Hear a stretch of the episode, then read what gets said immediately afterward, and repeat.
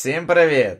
Це новий випуск ANB Show Все про архітектуру і бекенд. І з вами я, його ведучий Єгор Герасимчук, CTO та кофаундер Dots Platform. І сьогодні ми поговоримо про архітектуру і бекенд із CTO українського стартапу, найбільшого, яке продає квитки на найвидовищніші події України не тільки концерт UA, Євген Лесенко. Він розкаже нам, як е, то бути працювати на нереальному хайлоуді, коли Монатік постить в себе пост в інстаграмі, і до вас приходять десятки тисяч користувачів, які хочуть купити квиток на його концерт. Євгеній, вам слово. Всім привіт. Ну, Відверто кажучи, ми себе стартапом не вважаємо. Не вважаєте, так? Ні. Ми стартапом були років 10 тому.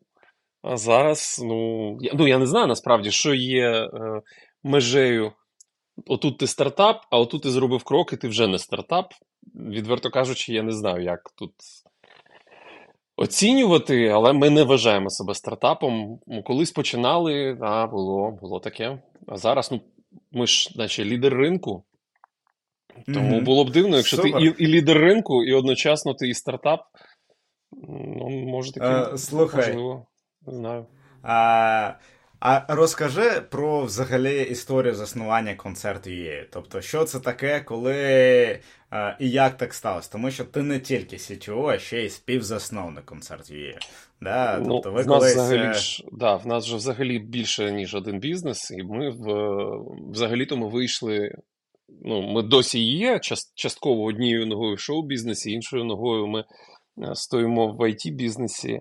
А, але починалося все ну, насправді, я так думаю, що дуже типово, е, як і в багатьох інших бізнесах, коли ти почуваєш, що є потреба в самого, в тебе, в твого бізнесу, в певному сервісі, а його на ринку немає в тому вигляді, в якому він тобі потрібен. Ти береш і робиш його сам.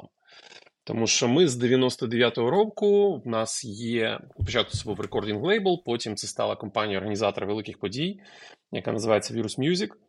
І ми були і є одним з е, лідуючих, е, однією з лідуючих агенцій в Україні по е, продюсуванню великих івентів, концертів. Ну там найбільший концерт, який ми робили за масштабом, це НСК Олімпійський, Монатік ловить ритм в 2019 році, тобто це 55 тисяч людей. Одночасно, ми там все, що там от декількох Круто. тисяч людей, це нам все цікаво. І коли ти продаєш таку кількість квитків, в тебе є певний запит на сервіс, який буде продавати ці квитки.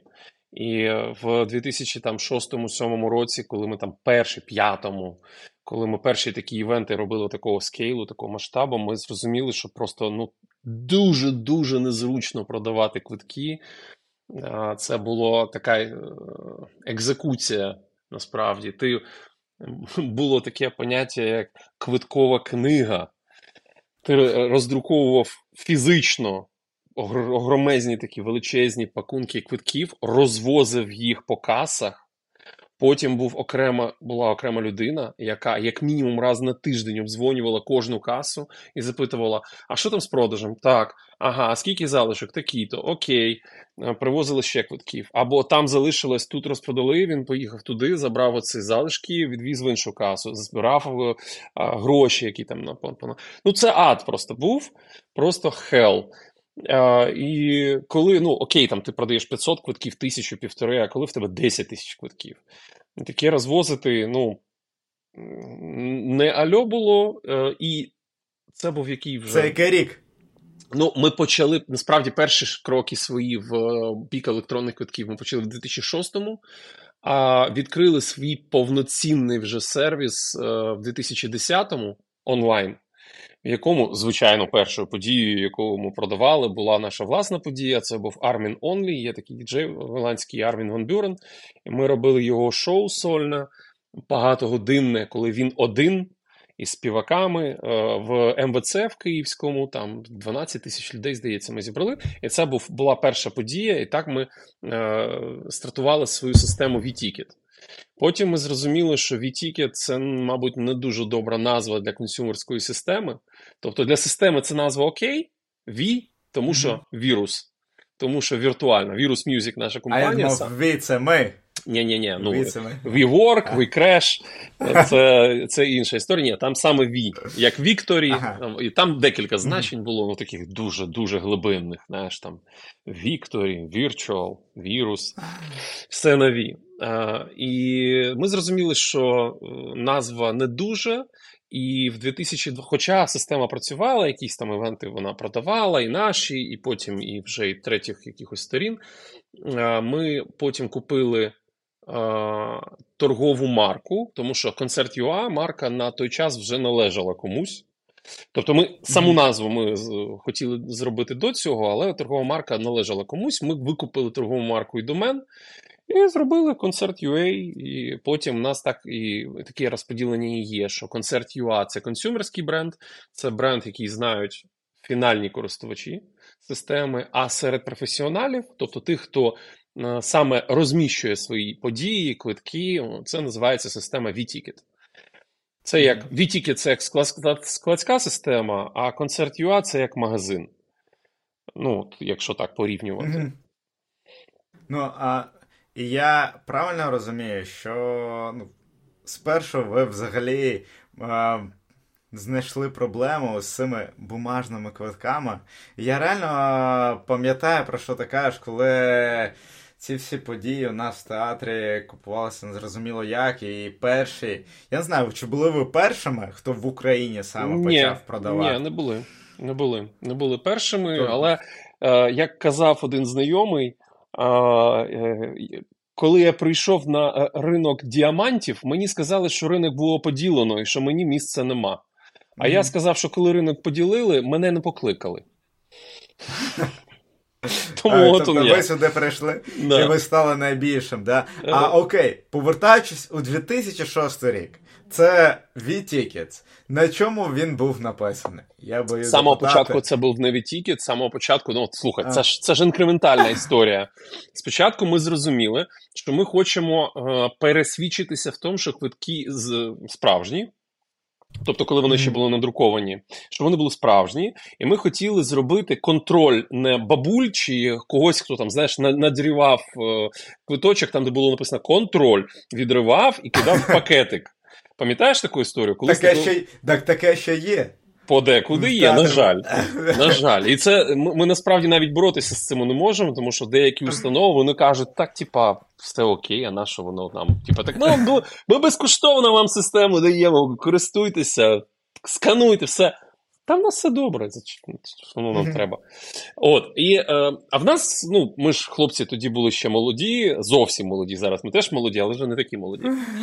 І е, ми хотіли все ж значить, зробити правильно, що ніхто нічого навколо не розуміє, а ми самі розумні, і ми зараз всім покажемо, як це має працювати. Ми хотіли зробити сканування QR, QR перепрошую, тоді ще QR-кодів не було. Е, Ми тоді ЄН13 коди обрали, штрих-коди саме так, ЄН13. Мгм. Що ми зробили?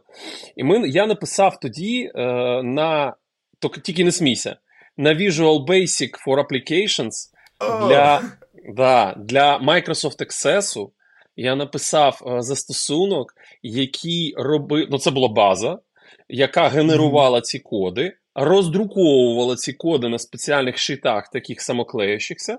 І ми, коли е, отримували партію квитків, ми роздруковували декілька там десятків чи сотень листів з е, цими е, наліпками. На кожен квиток наліплювався унікальний штрих-код. У нас, звичайно, залишалася база.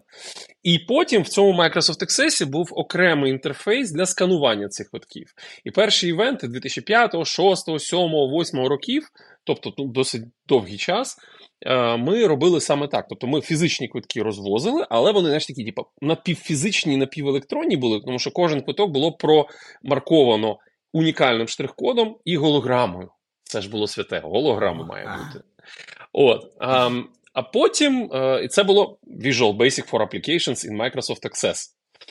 А Ну, це звучить дуже круто. Знаєш, а, це звучить кру- крутіше, ніж PHP. е, ну, то, можливо. Ну, я тобі скажу, що ми використовували цей застосунок, котрий я написав там буквально там, чи, може, може за один вечір чи за два, років 15. Для чого? Ми потім не працювали з ним з точки зору роздрукування е, наліпок, але ми працювали з ним як застосунком для офлайн сканування квитків, тому що досить довгий час була ну, досить розповсюджена проблема, що не скрізь можна було.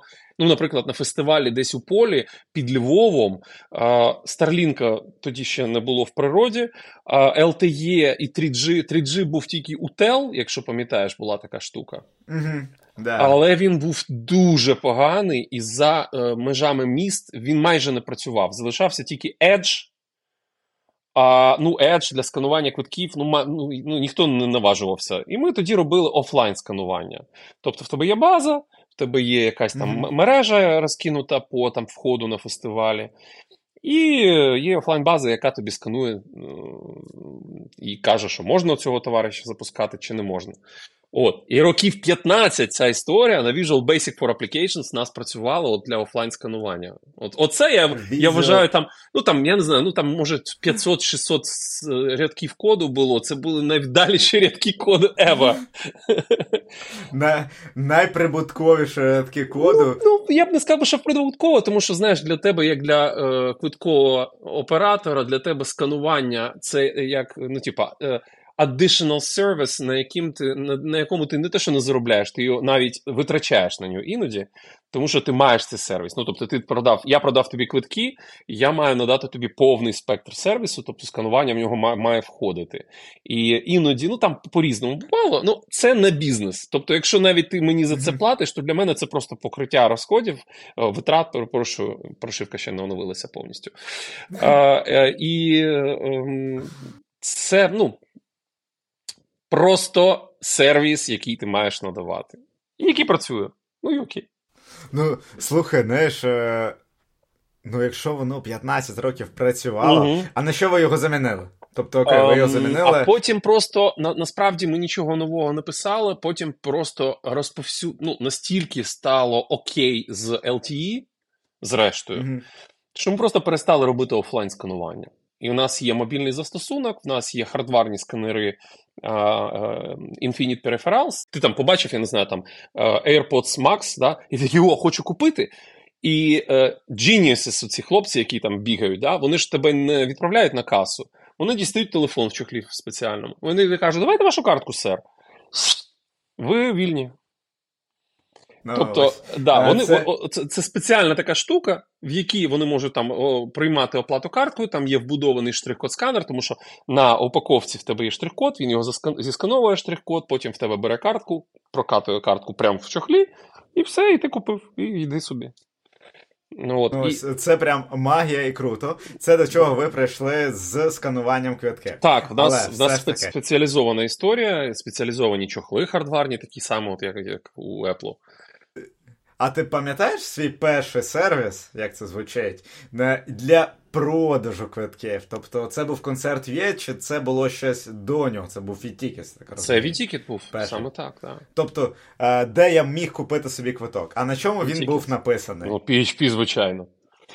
Там е, да, там, там, там цікава була історія, тому що е, на той час е, в нас ну, якби основним проєктом е, компанії, тому що в нас була ще така штука, яка називалась портал е, topdj.ua. Topdj.ua. І цей сервіс там на певний час у нас ну досить висока була відвідуваність. Ми там кожного року ми проводили церемонію нагородження. В нас були декілька категорій, по яких були там радіошоу, найкращий трек року, там най, найкращий діджей року і так далі. Ну, от як робить там діджей Мак е, в Голландії там таку е, церемонію. Так, от така сама історія, тільки там задовго до цього була в Україні, там DJ.ua. А, І квиткову історію ми розглядали як щось таке, знаєш, типу сапліментарі. Додаткове. Ну, може, там щось з цього вийде, там прикольно. Ну, є. І о, воно було е, першоначально було написано на аутсорсі е, хлопцями з Дніпра. Почало писатися хлопцями з Дніпра, потім переїхало кудись там в Івано-Франківськ іншим аутсорсерам. І тільки після цього, десь в 13-му, здається, році, коли ми зрозуміли, що е, робота в такому ключі з аутсорсерами в нашому experience 'і це тупікова гілка. І е, воно стає все. Е, рахунки стають дедалі більшими, а кількість е, багів стає дедалі навіть непропорційно більше з, за рахунками. Ми зрозуміли, що ну все, по, по, по, треба починати е, брати все в свої лапи і е, будувати свою власну команду. І так, власне, ми почали себе вважати it компанією тому що ми повністю перебрали все на себе. Але дуже дуже крута архітектура була спочатку. MySQL, PHP, здається, починали з 5.2, якщо я не помиляюсь. А який рік? Тому що 5.2 це. Ну, 2010, так. 10 ну, окей. У вас був сучасний стек на 10 рік. Ну, знаєш, я потім, коли вже е, повернувся, я ж взагалі-то по е, фаху, по першому своєму, я перший там диплом як інженер-програміст отримав в 92-му році. Це була ще середня спеціальна освіта. І, ем, А потім ну, типу, в музику, в шоу-бізнес mm-hmm. пішов, і якось воно так забуло. А тут прийшлося дістати, фух, здути пила зі свого диплома і почати значить, пригадувати все, чому ми навчили, і що я знав колись. І потім, значить, я сів, а для мене тоді PHP було щось нове. Я подивився, думаю, чому PHP? Ну окей, PHP так PHP, проблем в цьому нема. А чому MySQL? Перетелефоновую тим хлопцям, кажу: хлопці, а чому MySQL? Ну, от, от чому? Ну, як ви от обирали базу даних? Вони такі, тю, ну так всі ж роблять на MySQL, от і ми зробили на MySQL. Я такий, ну це довод, звичайно. Це прям аргумент. І, ну, знаєш, і стек такий він був глибоко продуманий. А з того часу щось змінилося? Ну, е, В плані PHP і MySQL. Чи MySQL замінила? PHP так, залишається а, в ну, восьмій наразі. А, угу.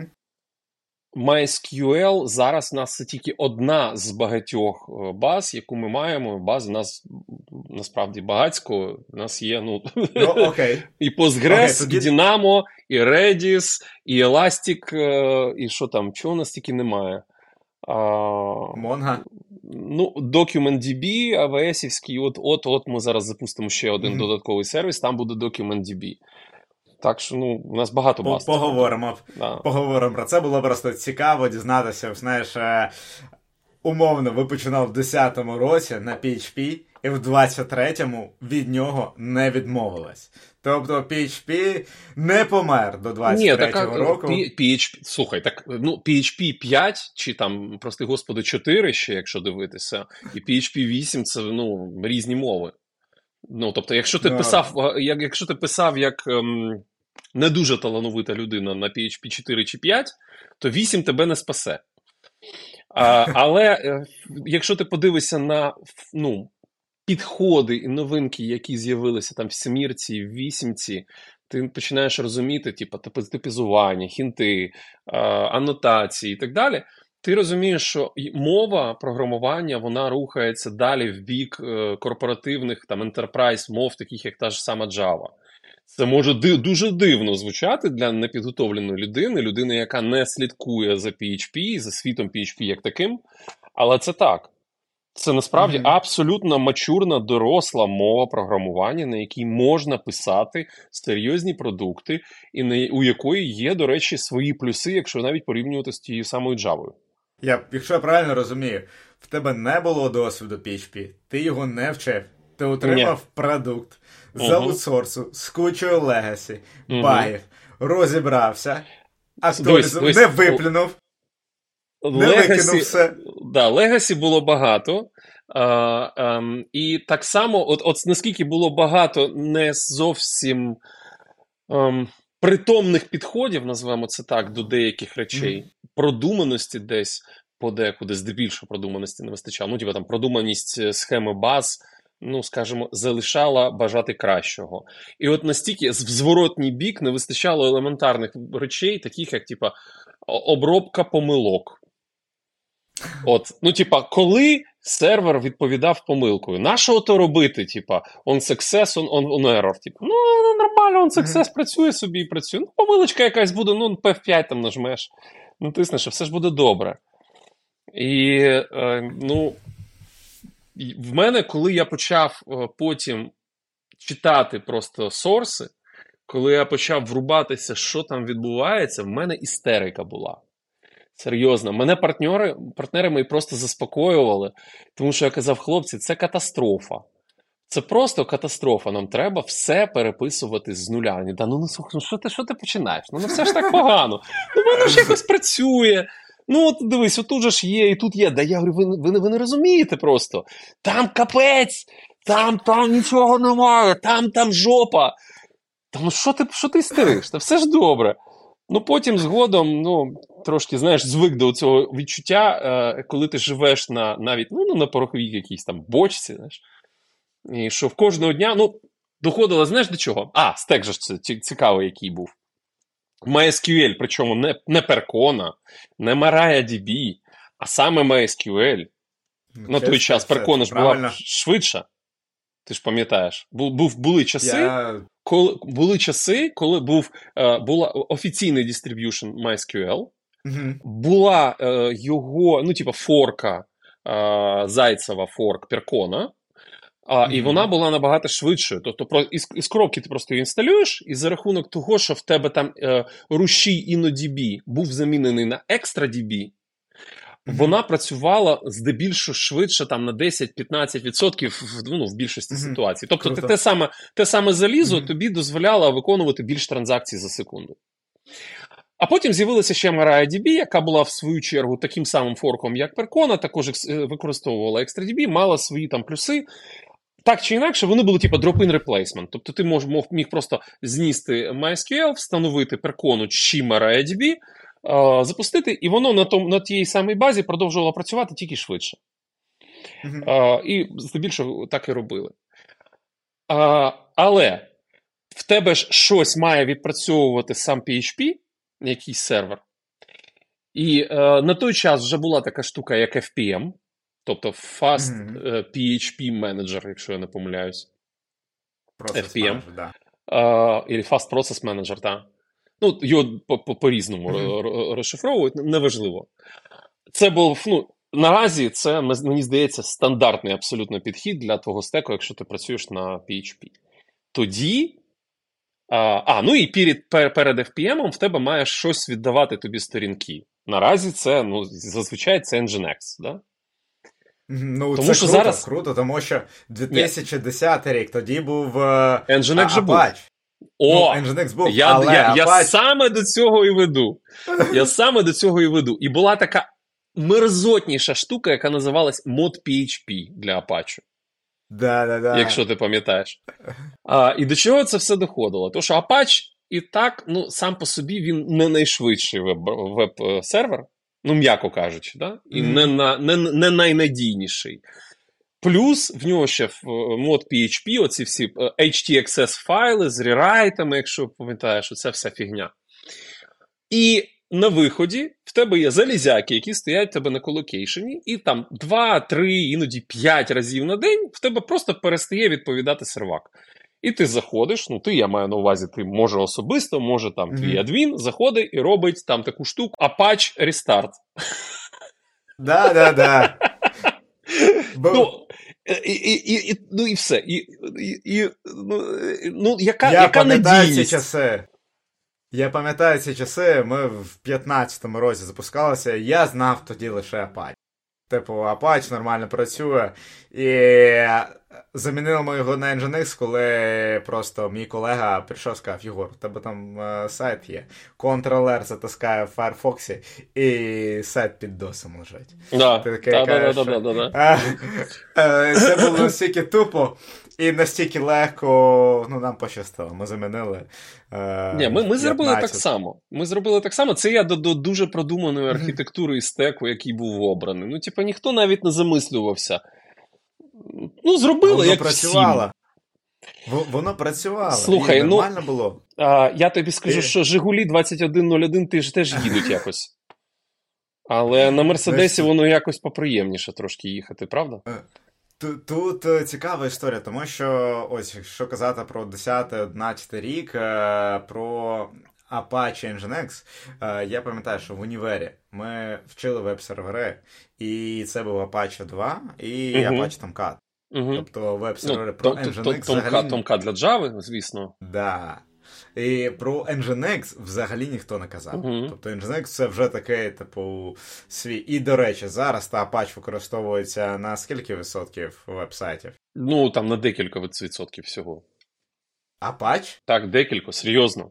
Значить, я тобі скажу так: е, була статистика у. До речі, зараз дуже важко зібрати статистику, тому що більшість інтернету прикрита або Cloudflare, або CloudFront, або Akamai. Дай Бог пам'яті, Akamai, CDN, да? Більшість mm-hmm. сайтів прикриті ними. І вони ж тобі не дають продивитися, а що ж там за власне за веб-сервер стоїть. До речі, Cloudflare, Cloudflare працює на Nginx в нього своя дистриб'юція, вони зробили форк Nginx, mm-hmm. в них в них свій Nginx. А от до того періоду, коли всі стали прикриватися Cloudflare, тобто десь 2017, здається, рік, я бачив статистику дослідження, коли було 71 чи 70, я точно не пам'ятаю, 5% всіх веб-серверів в світі вже були на Nginx.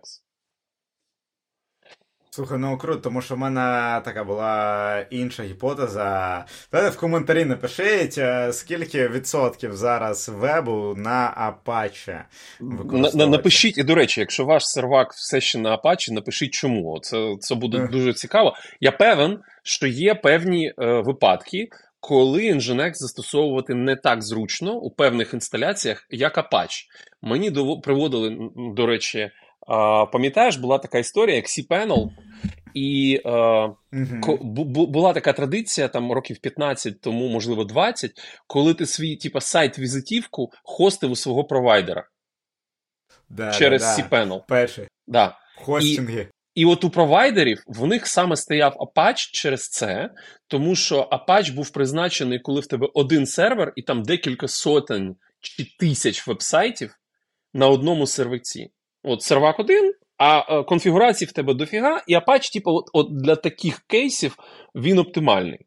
А Nginx його складніше вже трошки там налаштовувати в тебе там. ну, Я не пробував таких його використовувати. А, а, Схоже, що ми з тобою сильно старі пішли по якимось якимось реально е, древнім технологіям проговорювати. А чому древнім? Окей. Nginx Pop досі використовується, він досі актуальний. А це не цікавіше. Тобто, стек реально, ну, якщо ми би спілкувалися, не зараз будемо спілкуватися, PHP, MySQL, е, Nginx, та нічого не змінилося. Знаєш, кардинально.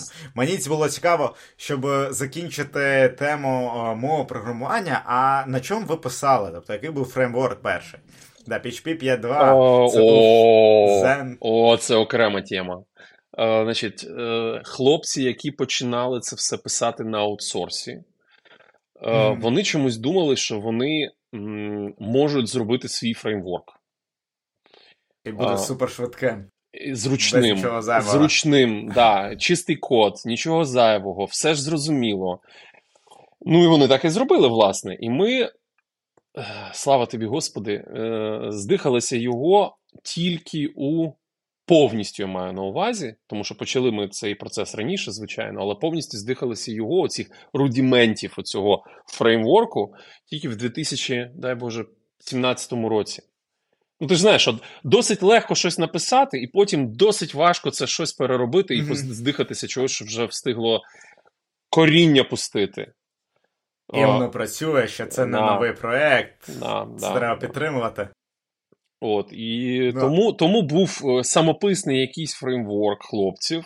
Бідні, е, до 17-го року. Це було дуже болісно. Прям дуже болісно.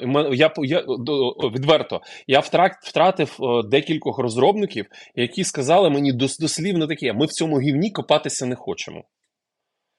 Хтось... Тому, якщо хочете, щоб ваші розробники не копали в гімні, а працювали з вами, розвивались, апдейтеся і використовуйте сучасні технології. Так, так, ні, все вірно. Ну, фреймворк, ну, знаєш, тут теж, теж треба розуміти, що. Є, я бачив, до речі, якось е, там декілька років тому я був з доповіддю на FW Days, е, ще тоді на Хайлоді, на, на архітектурі, і в мене була доповідь. Можливо, це та сама доповідь, про, про яку ти згадував, е, коли там, я там про сервер щось розповідав.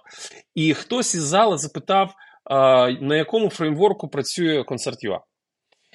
А, І це складне, складне запитання. Чому? Тому що Concert.ua – це ж не один сервіс, у нас їх багато, і фреймворків mm-hmm. насправді не один. Але якщо саме мова про концерт UA, то наразі ми працюємо тільки не смійся на Yi2. Мгм. А, Ну, Е, Нормально. І, і, і знаєш, я піймав такий, типа, єхідненький взгляд. Типа такий, типа. Ха! Ха! Ха! А, а, а, а що вас так? Ну, чому ви? Фреймворк це тільки фреймворк. Це інструментарій. Е, це ж не самоціль працювати на Symfony, чи на Laravel, чи на Yi, чи хтось, можливо, взагалі не працює на жодному фреймворку. Якщо у вас сервіс-орієнтована архітектура, вам фреймворки, можливо, взагалі не потрібні. Ну, тобто, щоб що? І для мене фреймворк це така сама історія, як мова програмування. Тобто я звик е, мислити архітектурними категоріями, а не тим, типу, а, у вас там отой фреймворк, а не ото. Та, що ви там? Ну, люди просто не, можливо ще не дійшли до того рівня, коли зрозуміють, що фреймворк це всього-навсього інструментарій. І якщо він в тебе. закриває деякі е, лише Абсолютно. слої, а бізнес-логіка, і все залежить якраз від проекту. Якщо у вас Абсолютно. проект невеликий е, на 10 строчок коду, мінімум бізнес-логіки, треба показати просто якусь базу даних вивести на екран, відфільтрувати. То звісно, що фреймворк буде вирішальним вибором. Але для проекту, де є багато бізнес-логіки, там, ну, вона фреймворк агностик. Ну, має бути. Ну, після певної, там, я не знаю, після першого мільйону строк коду я зрозумів, що який в тебе фреймворк, це взагалі не важливо.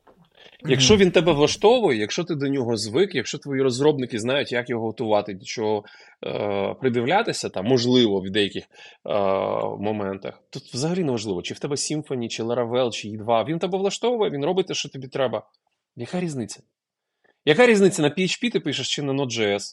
Ну, якщо він тебе влаштовує, якщо він робить все те, що ти хочеш. Важливо, щоб твої розробники знали та любили цю технологію.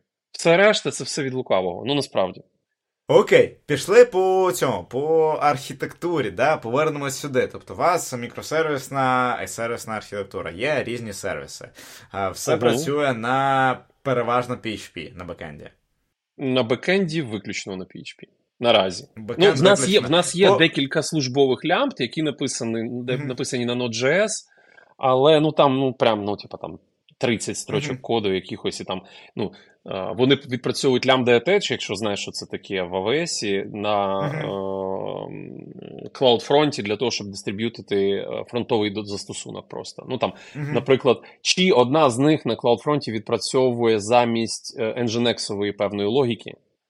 І ну Ого. там просто ну, Node.js. Ну, Ну, да, да, да, да. Ну, там, там, там просто не потрібно нічого більшого, і там на Node.js Мгм. ти написав там за 40 хвилин якусь фігню, і воно в тебе працює, тобі більше не треба. Воно заміщає конфігурацію Nginx.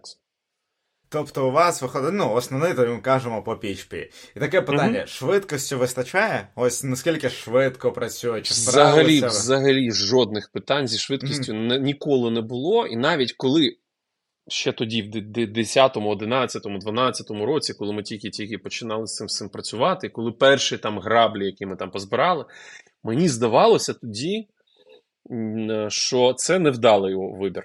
Що PHP це щось е, в цьому проблема. Ну, тобто, коли в нас була історія, що нам не, не вистачало швидкодії, е, мені на певному етапі почало здаватися, що проблема в цьому. Потім ми зробили, звичайно, профайлінг. І профайлінг показав, що в тебе 90 з чимось відсотків часу е, реквесту життя це BD. очікування респонсу від БД. Ну, окей, буде. От в тебе там, я не знаю, там 200 мілісекунд, якийсь е, request response time, да? 200 мілісекунд. Припустимо. З них 15-20 мілісекунд це обчислювальні дії, тобто в тебе розгортається фреймворк. У нас же PHP, ми ж не забуваємо, що він у нас ми називаємо це Born to Die. Кожен реквест ми розгортаємо. І, до речі, в лямбді це не так працює, е, але до цього можемо повернутися. В тебе розгортається фреймворк, в тебе розгортається конфігурація, він підтягує там якісь dependency injection контейнери і так далі. Потім відпрацьовує певну логіку, якісь реквести до бази даних, повертає якийсь Мгм. респонс клієнту, чи Nginx, чи кому там хто з нього запитував. І так само все це деструктить. І це все 200 мілісекунд. Із них 180 це очікування бази. Окей, Ми замінимо PHP, наприклад, на Java. Чи на Node.js. Ну, неважливо, на Ruby, на Python, що завгодно. І ми зробимо з 20 мілісекунд 12. Супер. І що? Та, це е, максимально типова історія.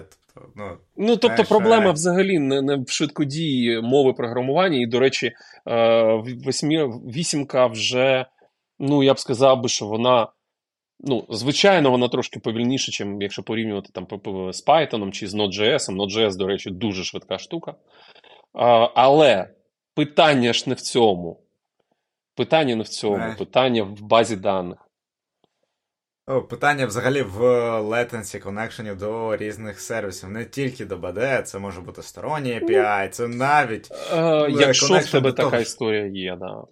Да, да, ну, да. Ну, В будь-якому разі час на обчислювальні, е, на обчислювальні якісь рішення, він дуже невеликий. Якщо ти не працюєш з великими даними, так тільки ти вантажиш щось там більше 10 тисяч масивчик, PHP вже починає працювати. Ну, можливо, можливо, тоді це просто не не, не той інструмент, який тобі треба використовувати. Тому що мова програмування це ж знову ж таки це інструмент, як і база даних, як і фреймворк. Mm-hmm. Це все інструменти. Ти ж скальпелем там не будеш, я не знаю, е, е, зрубати дерева. Це mm-hmm. не підходящий інструмент. Топор там чи попилка підходить більше. Так само і тут. Тому інструмент повинен вирішувати вашу задачу і повинен з ним 95% закривати. В принципі, ну, там все одно є якісь речі, які не типові на PHP, вони все одно робляться, але їх дуже мало, дуже небагато. То, ну, ну В нашому випадку там, формування якихось звітів точно було б краще зробити на не на PHP. Да, тобто, Але їх дуже небагато у нас, і там брати для цього іншому програмування. ну, щоб, Та, щоб... Я я тобі скажу, що в нас насправді е, ми там знайшли свій підхід до звітів mm-hmm. певних фінансових. Ну, насправді ми їх називаємо фінан... саме фінансові звіти. Ми все ж таки робимо в іншому програмному mm-hmm. продукті, з яким у нас інтегрована система, там фінансова своя система. А от товарні звіти, ну називаємо їх товарно-фінансові, повністю в PHP, і ми знайшли свій підхід, і я б не сказав, що це ну, якась складність. Тобто, круто певний час зайняло зрозуміти, mm-hmm. як дуже там з невеличкими зусиллями можна отримати і онскрін звіт, і якийсь там звіт для друку, і звіт, який можна завантажити в Excel. Але ми знайшли свій підхід до цього, уніфікували, і наразі ну, проблем з цим немає. Окей. А, Давай повернемося до лямбд. Да? Як так вийшло? Та, Перше. Е, Чому ви відмовились від серверів? Да, Що було до цього, до там якогось переїзду, да, де ви були і чому?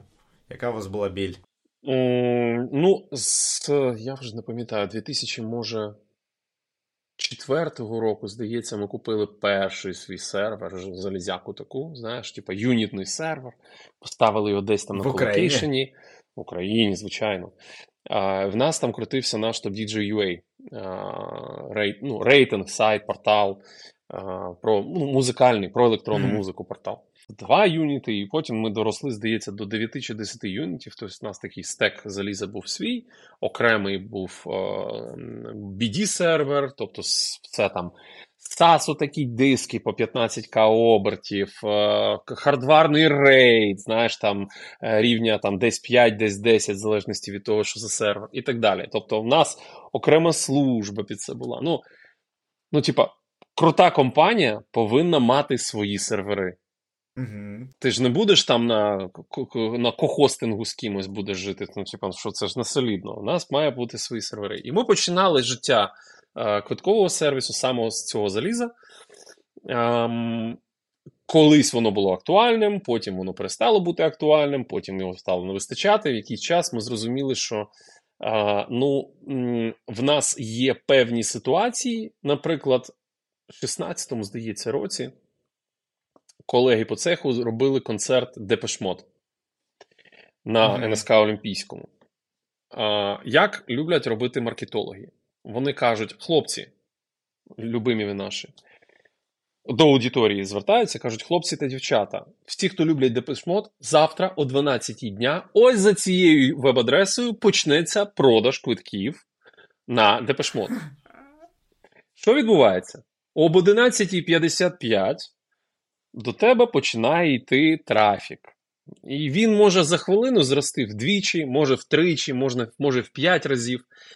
І коли в тебе є своє залізо, а програмний продукт, який в тебе є, він писався не те, що там не під такі задачі, а він писався взагалі, от як Бог тану, щоб поклав, от так і писався. Ну тобто ніхто не замислювався про те, як має бути структурована база. Як, я, я, ну, тобто, Про такими категоріями навіть ніхто не розмірковував. Да? І коли до тебе приходять там 2-3 тисячі людей одночасно на одну і ту саму подію в одну секунду, в тебе сервер робить так. Кря! І 502 е, всім щасливо дивиться з екранів. Ем, Стало зрозумілим, що яку залізяку ми не купимо, ця залізяка. А, ще є така штука, до речі, прикольна, яка називається індекси в базі даних. Їх же ж теж треба якось проставляти, моніторити, slow реквести там дивитися, да, щоб потім в тебе. Ну, при... До речі, є ще дуже цікава штука, що коли в тебе зростає навантаження, в тебе, коли там є ну, звичайне навантаження, ну, робоче, назвемо це так, в тебе slow query log може показувати одні реквести. Коли в тебе буде якесь пікове навантаження, в тебе починають вилазити реквести, яких в slow query log до цього не було взагалі. Інші. І так, такі такі дива трапляються, ти ти дивишся після цього там на цей кварілог, коли вже там, ну, ти типу, розбираєш інцидент, коли в тебе там 502 з щасливим хлібалом е, там десь годинку дивилися на людей, воно на них, вони на нього. І ти потім розбираєш цей інцидент, дивишся по логам і такий, о, а що це за реквест? Чому його до цього не було в кварілогі? Ну, в слоу кварілог, mm-hmm. да? І він починає з'являтися. І, і ти такий, а як ми тут провтикали і не поставили індекса? От яким таким чином? От як? Чому? І, Ну, важко. І якщо бути коротше, стало зрозумілим, що оці а, піки навантажуваності, які ми отримуємо, їх не завжди можна передбачити. І навіть якщо ти їх передбачаєш, ти не можеш зрозуміти, а скільки тобі, власне, треба нарощувати залізяк двічі, втричі, в п'ять разів. Наприклад, на Євробачення, коли ми продавали, ми зробили, ми вже були в Хмарі. Ще не в АВС, у нас була проміжна хмара, тому що Яка? я я, я DigitalOcean у нас був. Е, я думав, що АВС це дуже дорого, і DigitalOcean це значно дешевше. І треба спробувати спочатку. В мені, знаєш, таке. Е, Зелений друг мій, така жаба заговорила, яка сказала, що ні, ні, ні, ні, хлопче, давай, давай економити гроші. От е, там же теж можна роздутися, ти тільки це робиш руками. Ну, принаймні, не на той час. Зараз в них там щось там відда, здалеку, здалеку, якщо подивитися, воно там схоже на автоскейлінг. Хоча таким воно насправді не дуже є. А тоді такого не було взагалі. Типу, ти мог міг розкатати якісь там droplet 'и і там перероздути інфраструктуру для пікових навантажень. Але наскільки її роздувати, де фіг його знає, там вдвічі, втричі, в п'ять разів, в десять разів. Незрозуміло, який provisioning треба робити. І ми зробили зробили перед тим самим Євробаченням і overprovisioning зробили. І такі подумали: блін, ну 45 країн світу. 27 тисяч квитків, які нам треба буде продати. А, це 27 тисяч квитків ми за перший тиждень продали. А mm-hmm. а всього їх було, здається, 40, 45 чи 49, точно не пам'ятаю. А, Давайте перестрахуємось і зробимо електронну чергу. І ми тоді, е, першими з квиткових операторів, ми імплементували електронну чергу, яка відстежувала кількість людей, яку вона пропускає за хвилину. І таким чином там середня відвідуваність була там певної довжини, і у нас виходило, що одночасно на сайті було там від 2 до 3 тисяч людей одночасно. Угу. А в черзі, е, в найбільший момент, от ми е, це було на іншій події, на Євробаченні, здається, нас було 18 тисяч людей в черзі. Тобто вони не можуть користуватися сайтом, ви кажете їм почекайте. Так. Так, вони вони бачать заставочку, таку, на якій написано, що ви в електронній черзі, перед вами 17 999 людей, вам залишилось чекати недовго. Зачекайте, будь ласка. Да. Uh, але ну от от уяви на секунду, якщо б всі 18 тисяч ці просто взяли і пішли б там на Digital Auction. От от звідки ти знаєш, скільки тобі чекати? 2 тисячі, 3 чи 18? От звідки? А не звідки? От ти не знаєш цього. І і передроздутися в 100 разів ти теж не можеш. Ну, ну ні, ну окей, теоретично ти можеш, але це ти будеш, я не знаю, скільки місяць роздуватися, провіженити це серваки, переписувати всі конфіги і так далі. А, І тому була зроблена електронна, черга, вона спрацювала, вона спрацювала окей. А, До речі, ми вже з точки зору маркетингу, тому що ми насправді ну, цікав... хвилинка-цікавинка. От чим ти думаєш, ми займаємося? От ми, як компанія, чим, продажем, займаємося? Продажем а, квитків на найвидовищніші події України. Всі так думають. Це знаєш, коли в засновника Макдональдс питали, чим е, він, значить, здається, в Гарварді якусь лекцію давав, в аудиторії запитують, в якому ми бізнесі. Йому кажуть, ну всі знають, в якому бізнесі, ви в гамбургерному бізнесі. Він каже, ні, ми в real estate бізнесі, ми займаємося нерухомістю mm-hmm. насправді. Це досить неочевидна історія. Хто дивився там фільм Засновник про імперію Макдональдс, це стає очевидним потім. А так само хвилинка цікавості, знаєш? А чим зараз займається Макдональдс? А ну давай. Це ті компанія. О. От саме до цього Вони... я і вів. Да, вони ревеню максим... зараз отримують набагато більше від IT О. рішень своїх SaaS, те, що О. просто поставляють. Саме до цього так, я що... і вів що ми себе не вважаємо компанією, яка продає квитки. Тобто ми, звичайно, їх продаємо, mm-hmm. але це механіка. Тобто, що саме ти продаєш, це механіка. Ти так само можеш продавати, я не знаю, там одяг чи е, послуги якісь. А е, фокусом своєї діяльності ми вважаємо IT, тобто девелопмент свого IT-продукту, маркетинг і аналітику. От три, три направлення. І mm-hmm. маркетинг для подій, та тобто ну для в даному випадку, так, так, так. Ми працюємо з аудиторією, і ми робимо так. Тобто, може, це ж не працює так, що типу, ти, от як е, організатор, прийшов до нас. А, Чи ми там за тебе це зробили, чи ти сам а, в порталі в нашому завів подію, натиснув опублікувати, і воно якось само почало продаватися. Всі хотіти почали. Хтось щось робить, щоб воно продавалося. І оце mm-hmm. щось називається маркетинг. Це проактивні дії, які ми. А, маємо для того, щоб тві, твої квитки продалися якнайшвидше і як, якнайбільше насправді. Тут в нас з тобою, в нас, як у оператора квиткового, в тебе, як у організатора, цілі абсолютно ідентичні.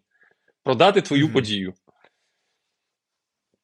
От тому тому це маркетинг. А що продавати, це вже ну це механіка. Ми і далі ви продаєте ан даєте аналітику для а, і ми ні, аналітика. Аналітика нам допомагає е, націлити правильно маркетинг, дати пораду влучну.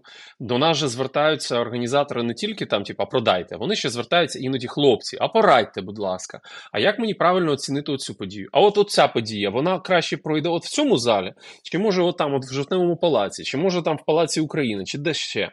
А, а чи буде доброю ідеєю зробити це в березні, чи можливо буде круто це почекати до травня? І так далі. А а, а, як ви думаєте, а є потенціал на дві такі події підряд? Да? Ну, угу. Одна за одною. Чи, чи, чи... І і отакі запитання це ж це ж потік. І ти не можеш просто сказати, типа, from from, your, from the bottom of my heart. Да? Ти маєш мати якісь солідні дані, на які ти спираєшся історичні, і ти кажеш, так, хлопці, тут все має бути добре. А отут ми б зачекали. А отут ми рекомендуємо вам збільшити вал на 30%, тому що у вас за дешеві квитки. Чи навпаки, ви за високу ціну виставили, треба трошки там щось знизити. Да? Ти це робиш через аналітику. Ти аналізуєш це все. І Ну, Ми вважаємо це своєю сильною стороною, коли ми можемо порадити. Тобто, ми твій, як організатора, найкращий друг. Ми тобі допомагаємо не тільки продати, але й порекомендуємо, як це зробити найкраще. І ось маркетинг. Ти починав з того, що як ви впливаєте на події, маркетинг і як все впливало в е, подальшому на ваші сервери. Так, да, і і, і потім ну, стало зрозумілим, що е, маркетинг його цілі вони іноді йдуть під 90 кутом градусів до цілей IT. Тому що ми хотіли б, як айтішники, розмазати пік навантаження. Да? Ну тому що, типа, нам стрьомно, да? ну типа, ну Бог його знає. Ну, наче все зроблено правильно, але чи воно витримає, ну не зрозуміло. А маркетологи хочуть хайпу. Е, з одного боку, я як співзасновник, я теж хочу хайпу, а з іншого боку, як CTO, я такий, ну щось мені стрьомно. Да? Я ж хочу, щоб воно завжди працювало. Хлопці, може, ми так не будемо робити. От. І зрештою, звичайно, маркетинг перемагає, тому що всі хочуть, щоб це е, приносило грошей якнайбільше. До чого я це все розповідав? До того, що ця черга вона в свою е, в свій, в свою чергу, чер, е, електронна черга мається на увазі, коли ми ви, ви, ви, вибудовуємо людей в чергу за квитками, вона має свій вплив. Коли е, для тебе все абсолютно доступне, легко, ти прийшов, княп-княп купив, це не цікаво. Ти такий, ну, типа, та ще встигну. А коли тобі, тобі хтось телефонує і каже, ти не повіриш, там черга 18 тисяч людей. Ти такий, ніфіга собі, блін, так там же ж нічого не залишиться. Ти йдеш і становишся в чергу 18 тисяч першим. Ну, типа, ну я ж нікуди. Да, я я ж нікуди не йду фізично. Ну, відкрив в браузері ще одну вкладочку. Ну, нехай там ця черга собі там а, маслає, знаєш, ти типу, постоїш там ну, 9 годин, ну 6 годин, скільки там потрібно буде, стільки постою. І тобто, ми це точно відловили, що а, недоступність чогось впливає на е, попит на це щось. І коли ти ставиш електронну чергу на це щось, на нього завжди приходить більше людей, чим без черги. Це дуже неочевидна no. штука. Угу. Я думав, навпаки, це переїжджає конверсію, yeah. буде гірше людей. Yeah. Але а, тут же ж, знаєш, е, ну, люди теж не розуміють. От ми зараз в хмарі, ми зараз там, типу, скейлимося, типу, отак, от там, хоч вверх, хоч там в ширшки, і нам пофігу, типу, навантаження з одного боку. А, Ну, Це коштує певних грошей, але е, якщо подивитися з іншого боку, от ти клі клієнт. А, в нас, до речі, найбільша черга, яка була, це була черга на Imagine Dragons. У нас була черга, в піку було 52 тисячі 800 людей в черзі. Я не знаю, що це за люди були. У мене скріни залишилися. Вони... 52 тисячі 800 людей в черзі.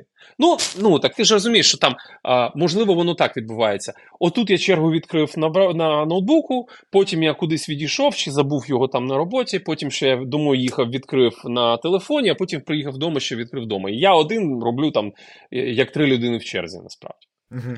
Тому я не думаю, що це було фізично навіть 52 тисячі людей. Скоріше за все, це була там суттєво менша цифра, але ну, типу, це ж не тисяча, це багато людей. Угу. А, І от уяви на секунду, ну, припустимо, це було б навіть там не 52 тисячі, а 15. От реалістично зайшло б 15 тисяч людей. Фізично квитків всього було, якщо я не помиляюсь, там 55 тисяч, щось 55 тисяч чимось там квитків було взагалі у квитковому валі. От уяви, твій experience як покупця коли ти і ще 14 тисяч 999 людей одночасно купляють квитки на одну і ту саму подію. Як це виглядає? Ти заходиш на подію, ти такий, о, так, де мені тут сидіти? Ну, оцей сектор виглядає, наче нічого. Ти такий на нього наїжджаєш, зумишся, і такий мишу підводиш, а в тебе на очах зникають просто квитки на очах. В нас же це працює саме так. У нас по високих є subscription, і якщо хтось натиснув на квиток, ну, на місце на якесь, mm-hmm. воно зникає у всіх інших, хто хто відкрив цю схему. І ти такий мишу тягнеш, бам, а в тебе прямо під мишою це, це місце зникає. І ти такий на інше, а інше зникає, і третє, і третє зникає. Е, це можна порівняти з, знаєш, коли там Чорна п'ятниця відбувається десь в Америці, і жінки б'ються за якусь білизну. Чи хтось ухватив телевізор на знижках, знаєш, і а з одного боку, а цей же телевізор з іншого боку ухватив хтось інший. І вони починають мунтузити один одного. Якщо фізичним, з фізичним світом е, порівняти, то experience був би десь такий. І питання навіть не в тому, чи е, система змогла б обробляти таку кількість запитів чи ні, а в тому, який був би користувацький досвід от в таких умовах. Як виходять супермаркети з е, цього глухого, казалось би, там куту, здавалося б. так? Вони що роблять? Вони роблять чергу. Обмежують І не пускають людей, людей більше, ніж вони можуть обробити. Так само ми, як електронний сервіс, так само ми робимо електронну чергу, випускаємо стільки людей, скільки ми вважаємо буде комфортним на цій, на цій схемі залу. Слухай, це... це дуже цікаво, тому що я думав, що це технічні обмеження були. Ну, це спершу були технічні обмеження. Спершу але... були технічні. Потім але ми зараз... з'ясували, що це дуже. Дивись, дуже цікава історія. Потім ми з'ясували. Тобто технічні обмеження е, нам дали поштовх для того, щоб це впровадити. Ми це впровадили, побачили цікавий ефект, про який я тобі сказав, що недоступність викликає підвищений попит. Звичайно, це не на будь-яку подію. Це тільки на топові події. Тобто, там такі, як Imagine Dragons, чи там Maneskin, в нас така сама історія була, чи там 21 Pilots, чи Євробачення. Тобто, це певний рівень зацікавленості в події має бути. Якщо це буде, е, ну я не знаю, там можливо театральна подія якась, то можливо там, ну скоріш за все, такого не буде ефекту. А от на великих подіях це є. І потім в нас це вже було з одного боку маркетингові міркування, з яких ми впроваджували чергу, з іншого боку, міркування комфорту все ж таки тих людей, які все ж таки зайшли. Угу. Ну, Оце порівняння з Чорною п'ятницею в супермаркеті десь, воно ж валідне. Воно так би і відбувалося, якщо б ми там не контролювали кількість людей. А ну у вас одночасно, мабуть, не може бути два таких легендарних концерти, умовно, концерт Монатіка і Imagine, Чому не може? Dragons в один може. день. Може. Може. Ні, ну в один день може бути старт продажів. Ага. Звич... Ну, теоретично. Звичайно, ми будемо рекомендувати їх розвести в часі там по uh декільком причинам у промоутерам. Але якщо там є два промоутери, які роблять, ну, івенти то можуть бути в різні дні, а початок може бути старт продажів, може початися одночасно. Okay. Може бути дві черги. Окей, я зрозумів. Легко. А тепер е, ну, питання тоді такі. А, Оскільки це було не ну, технічно, ви вже на DigitalOcean, я так розумію, що могли витримувати, могли скейлитись, е, підвищувати дроплети. Тобто, і чому ви вирішили піти на AWS? Ви вже були Ну, тому що тому що мануальний провіженінг це е, англійською мовою pain in the arse. Е, це така історія, з якою, мабуть, е, ну, тобі прикольно може бути раз, два, три, п'ять, але потім, коли це перетворюється на рутину, ти починаєш шукати, по-перше, ну,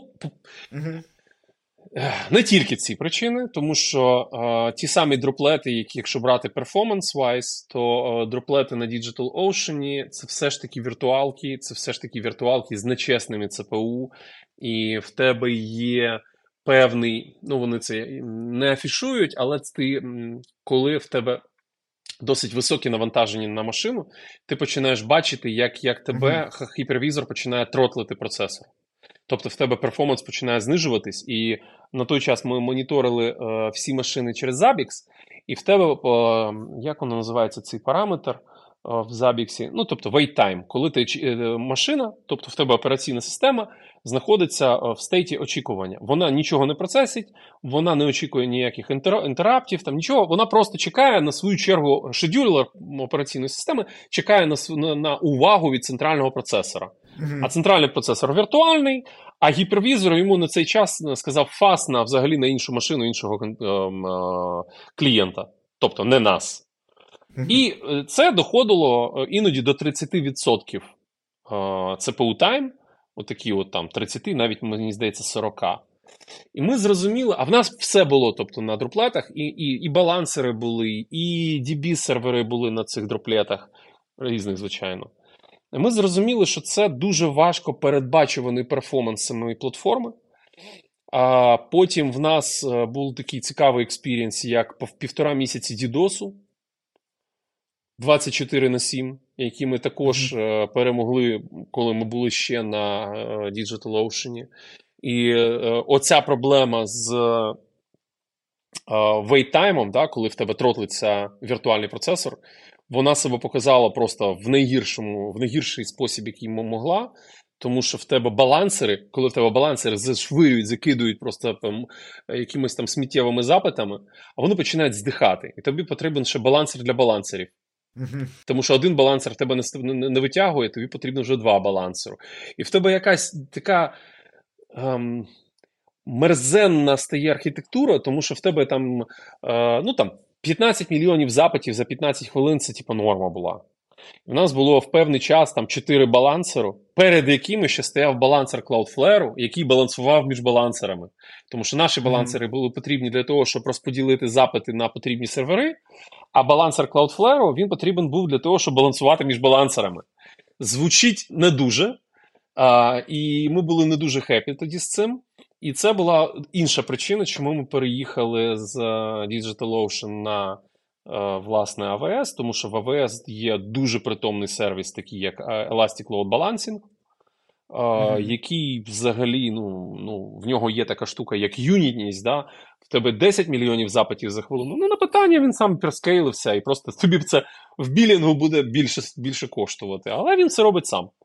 І він ну, досить надійний. В момент, коли ви перейшли на НДО, ви порахували, що АВС буде коштувати дорожче, щоб Звичайно. їх. І вона і коштує Сервіси... дорожче. Значно і дорожче. Коштує... Але... Ось тут цікаво. Да, вона а... коштує значно дорожче, але. Угу. Але. А, по-хорошому, ми ж е, сервіс, який працює 24 на 7.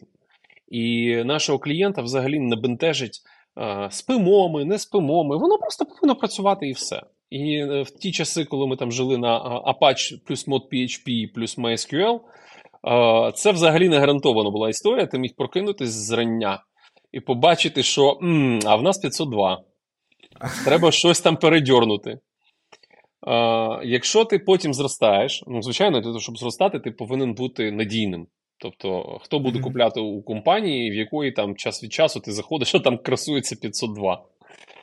Ну, мабуть, ти підеш до когось іншого.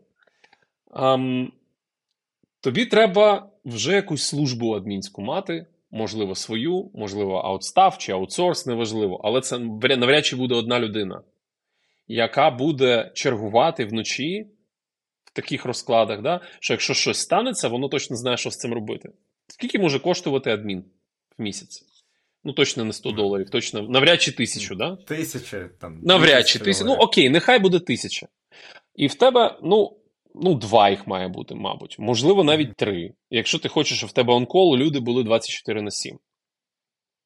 Тобто, mm-hmm. в тебе мінімальний біл, який в тебе є, це вже там 2-3 тисячі доларів. І я не певен, що адмін за тисячу доларів він тебе а, своїми професійними скілами влаштовує. Тому що ти ж, типу, вже сервіс, ну не просто сайт-візитівка, в тебе дофіга сервісів, якими він має працювати, вміти там. Ну, свого часу в нас ми вже не використовуємо, свого часу в нас там Rебit був, наприклад. Да? Mm-hmm. Там своя атмосфера. І адміну вже там ну, потрібно мати певні професійні skill 'и, і навряд чи це буде тисяча. Ну, нехай буде для там, чистоти експерименту тисяча. І в тебе є е, новий cloud, в якому адміни тобі, в принципі, взагалі не потрібні, тому що більшість сервісів тобі в тебе managed, і ти можеш вже абстрагуватися взагалі від таких задач, типу там оновити софт, чи слідкувати, а чи є у нас е, вільне місце на диску, чи немає, а чи всі в нас security патчі встановлені, а, ну і так далі. Да? Оця вся історія, яка насправді нікому, ну, мені точно задоволення не приносила оновлювати софт слідкувати mm-hmm. за там Zero Day Vulnerabilities і так далі. А, Чи там вночі дивитися, чи не впав в мене там Rabbit. Декілька разів, до речі, Rabbit дуже надійна штука, але декілька разів у нас все ж таки були з ним трабли. За там три, здається, роки чи чотири, які ми використовували. Ти е, починаєш платити за платформу як таку, тобто за AWS більше, але mm-hmm. в тебе зникає необхідність мати оцих самих онкол адмінів. В тебе тепер є девопси, але девопси це трошки інше. Це ж не про підтримання самої інфраструктури, а це про е, змащення процесів викатки софту і підготовки цієї платформи, конфігурування і, і роботи з якимись там складнощами, які в тебе можуть виникнути. Тобто, це трошки інше, це ж не зовсім адміни чи зовсім не адміни в деяких випадках. DevOps 'и, от я знаю DevOps 'ів, які взагалі там не знають, як адмінити Linux. Вони з цим не штовх, вони зіштовхувались, вони не знають. Цікаво. І для для, для мене це це трошки там ну, дикувато. да? Ну як там ти можеш бути DevOps 'ом і не знати там, ну я не знаю, як написати конфігурацію для Nginx, наприклад. Uh-huh. А вони з цим ніколи не зіштовхувались. Вони завжди працювали з е, Terraform, е, з AWS чи там Ажуром, і, ну, типа, ніколи не було потрібно, я не знаю цього. Розумієш? Ну, ви переходите на AWS, по суті, у вас скорочуються затрати на адміністрування, в той так. час додається е, витрати на DevOps, але так. ви е, мінімізуєте взагалі людський фактор падіння, тому що по суті, це вже не ви повинні конфігурувати сервіси, а вже АВС дає вам. Ну, Тут, тут, мабуть, тут, мабуть, потрібно сказати, що у нас була ще одна трансформація. Ми при переїзді із е, Digital Ocean в AWS, ми зробили. Ну, я не знаю, можливо, це було і неправильно, можливо, це було. Ну, я дуже прям ми, мене тоді захопила ідея IAC, тобто Infrastructure as Code. І mm-hmm. ми переїзд сам зробили таким чином, що в нас нова інфраструктура в AWS була розкатана вже тераформом. І е, е, потім, тобто, в нас деякий час було дві паралельні інфраструктури там і там, і в нас міграція відбувалася поступово. Сервіс за сервісом, сервіс за сервісом, ми мігрували, мігрували, мігрували, і потім вбили вже все те, що залишилось на, на Digital Ocean. І е, до чого я кажу до, помилків, у нас ну, досить довгий був переїзд, тому що ми всю інфраструктуру описували кодом. Якщо б ми просто наклікали десь там в інтерфейсі і зробили там копіпаст конфігурації е, з DigitalOcean в е, AWS, ну, Ctrl-C, Ctrl-V, було б швидше точно. От. Але ми одразу отримали, е, ну, в чому всі плюси. Ну, Один з плюсів Terraform коду чи Cloud Formation в тому, що ти. ну, Cloud, Cloud Formation чи як воно да, Cloud Formation, да. Я не дуже великий фанат цього у AWS, але ну, це ну, схожа штука. Ти mm-hmm. отримуєш декларативний опис своєї інфраструктури в коді, що може використовуватися певною мірою як документація, як в тебе mm-hmm. все пов'язано. І це дуже круто. Тому що іноді, а якщо навіть ти десь в конфлюенсі підтримуєш документацію, а в тебе щось відбувається, якась там, якийсь інцидент, ти можеш е, внести в конфігураційні файли десь зміни, які ти забув, ну ти не ти, ну хтось, да? Uh-huh. забув внести далі в конфігурацію, і в тебе починається configuration drift. В тебе конфігурація на продакшені одна, а в документації інша. І хтось може опиратися на документацію, конфігурувати сервіси, а вони не, не працюють. І в тебе починається mm-hmm. істерія. Блін, чому? Ну як так? Ну маєш працювати, отут же ж написано. Ти починаєш е, якісь дослідження, і такий о. А тут е, IP Tables, наприклад, не так прописаний на цьому серваку, як це в документації описано. Чому? Ой, а у нас такий інцидент був, блін, тут щось не працювало, і ми для того, щоб там зарізати те, те, змінили IP Tables, о, блін, ну забули. Ну, блін, слухай, там гарячка боя, вся фігня, ми забули. Ну, що ти їм скажеш?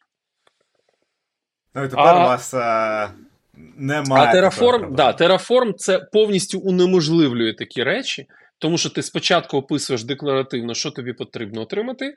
На, на, там, якщо ну, В нас це CI-CD, ти запускаєш певний пайплайн, бам, і в тебе інфраструктура стає відповідною до декларативного опису цієї інфраструктури.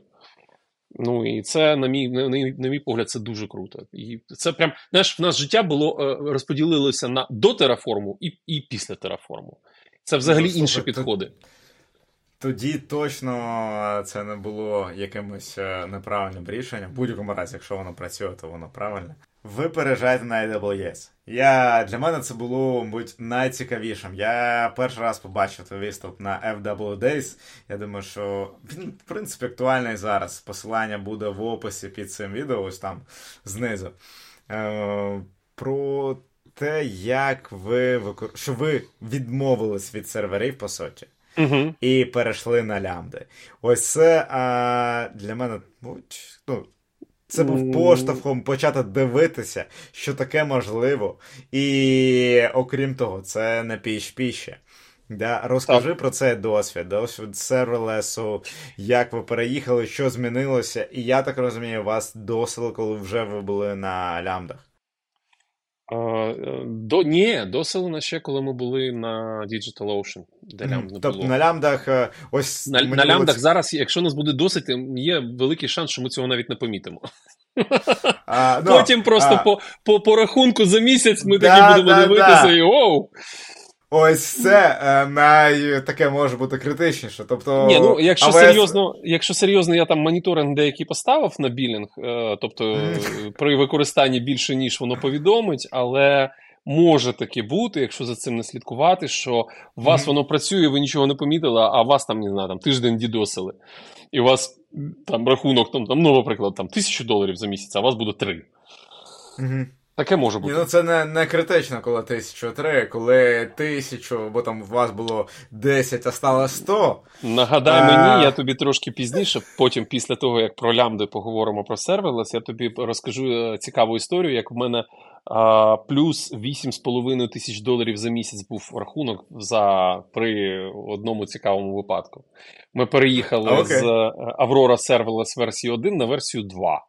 І тільки через це ніяких змін взагалі більше не було. І от тільки через це в нас рахунок став там плюс там майже 9 тисяч доларів. Ого. А, mm-hmm. Ого. Це цікаво, це про базу серверлес. Це взагалі, ось ми підходимо до найцікавішого. Серверлес, концерт UA. В нього весь код в е, лямдах. Да? Розкажи, що таке взагалі лямди коротко. Да? Навіщо ви туди переїхали, і як вам це допомагає взагалі? Ну, по-перше, мотивація. Да? Чому ми це зробили і чому ми взагалі в цю сторону дивилися? Ми першоначально, коли ми переїхали на AWS, ми вже були там контейнеризовані, все в докері, все класно. І ми спершу ми працювали а, на EC2 машинках. Uh-huh. Три, здається, ну такі, типу, дженерік машинки. Uh-huh. І автоскейлінг, звичайно, в нас є автоскейлер, який там при збільшенні навантаження, він там роздував автоскейлінг групу, там з двох там чи чотирьох, я не пам'ятаю, скільки у нас там було першоначально там фліт, цей був там дві чи чотири а, тачки було. Він їх помножив на два, потім ще на два і так далі. І збільшував все на на бумазі, на папері, у маркетингових матеріалах, все муа, виглядає просто бери і живи собі щасливе життя. життя. Але ніхто ж не пише, що це відбувається, м'яко кажучи, не миттєво. А, а Ми засікали потім, коли вже ми переїхали, і почали. Ну, типу, давайте ж навантажимо. Є така класна штука, здається, К9 називається load -тести. Давайте mm-hmm. потестимо, скільки ми ми, ми будемо витримувати яке навантаження. Ну, в нас ж є дві, дві, два окремих середовища. У нас є production, і є абсолютно аналогічний staging, на якому ми все перевіряємо. Тобто, звичайно, production ми не шатали, а от точно такий самий staging, який у нас є. Е, давай шатати, значить, е, його шатати за допомогою k6. І бачимо, що при е, навантаженні, там, яке зростає поступово, воно встигає відскейлитися, нові машинки встигають і так далі. Тобто, коли там плюс-мінус звичайне навантаження, все добре. Але збільшення фліту вдвоє відбувається десь за 2 хвилини якщо я не помиляюсь, під три навіть хвилини було. Ну, щось біля трьох хвилин. Чому? Тому що спочатку він е, провіженіть е, машинки EC2, потім він е, тягне туди свій е, образ операційної системи, встановлює, потім е, відбувається Cloud Init, всі shell скрипти, які встановлюють там. Nginx, там Чи докер, ні, там не Nginx, там вже докер був. Значить, Докер встановлює, ще якісь допоміжні. Коротше, скрипти, які роблять, встановлюють все. Потім воно підтягає з ECR, це Elastic Container Registry, підтягує образ вже наш, потім воно його запускає. І це все займає там біля трьох хвилин. І ти такий дивишся на це, і такий, ні, ну класно, що воно це робить само. Але це ж, блін, ну, нас не влаштовує. Чому? А я до цього розказував, да, що у нас от, от був experience класний з е, Depeche, коли в нас трафік зріс в 10 разів, здається, за 2 хвилини чи щось таке. А воно тобто кожні 3 хвилини може подвоювати стільки. Ага, тобто 10... І по факту у вас буде 3 хвилини даунтайму. реально. Ні, поки... не 3 хвилини. Дивись, от в тебе є певна там певний перформанс. В, дві, в два рази він підсилюється за 3 хвилини. За 3 хвилини в два рази, за ще 3 хвилини в 8 разів, і ще 3 хвилини в 16 разів. Тобто, це 9 хвилин на підвищення, яке в, зможе в 16 разів збільшити потужність. 12. Три хвилини в два рази. 16. Ні, ні, ні, ні. В тебе, а. наприклад, в тебе фліт з двох машин, стає 4, а. потім стає 8. Тут mm-hmm. ти ж можеш робити інкрементально, а можеш е, робити в мультиплікаторі. Тобто ти можеш mm-hmm. додавати ем, алгебраїчно, арифметично плюс 2, а можеш помножувати на 2. Mm-hmm. Мультиплікувати. Okay. Ми зробили саме е, помноження, тому що якщо в тебе було, наприклад, там, 12 чи 16 тачок, і вони не справлялися, плюс 2 тобі погоди не зроблять. Тобі треба, щоб було не 12, а одно реально 24. падали. Ось, А, падали. Ну, до такого на той час ми, ну, ми спочатку це все відтестували. Ну, у нас не було таких Мгм. моментів, коли ми падали, але е, швидкість скейлингу нас не влаштовувала. Кардинально Мгм. не влаштовувала. Ми зрозуміли, що якщо відбудеться там в найближчий час щось, ми будемо вимушені передроздувати все одно фліт для того, щоб Мгм. е, справитись е, з цими навантаженнями, які в нас можуть чекати. А в чому тоді сенс автоскейлінгу? Можуть запитати мене, і я відповім: блін, фіг його знає, тому що при такій, такій швидкості е, сенс не дуже великий. Ми так, так подумали ще тоді і звернули тоді увагу на Fargate.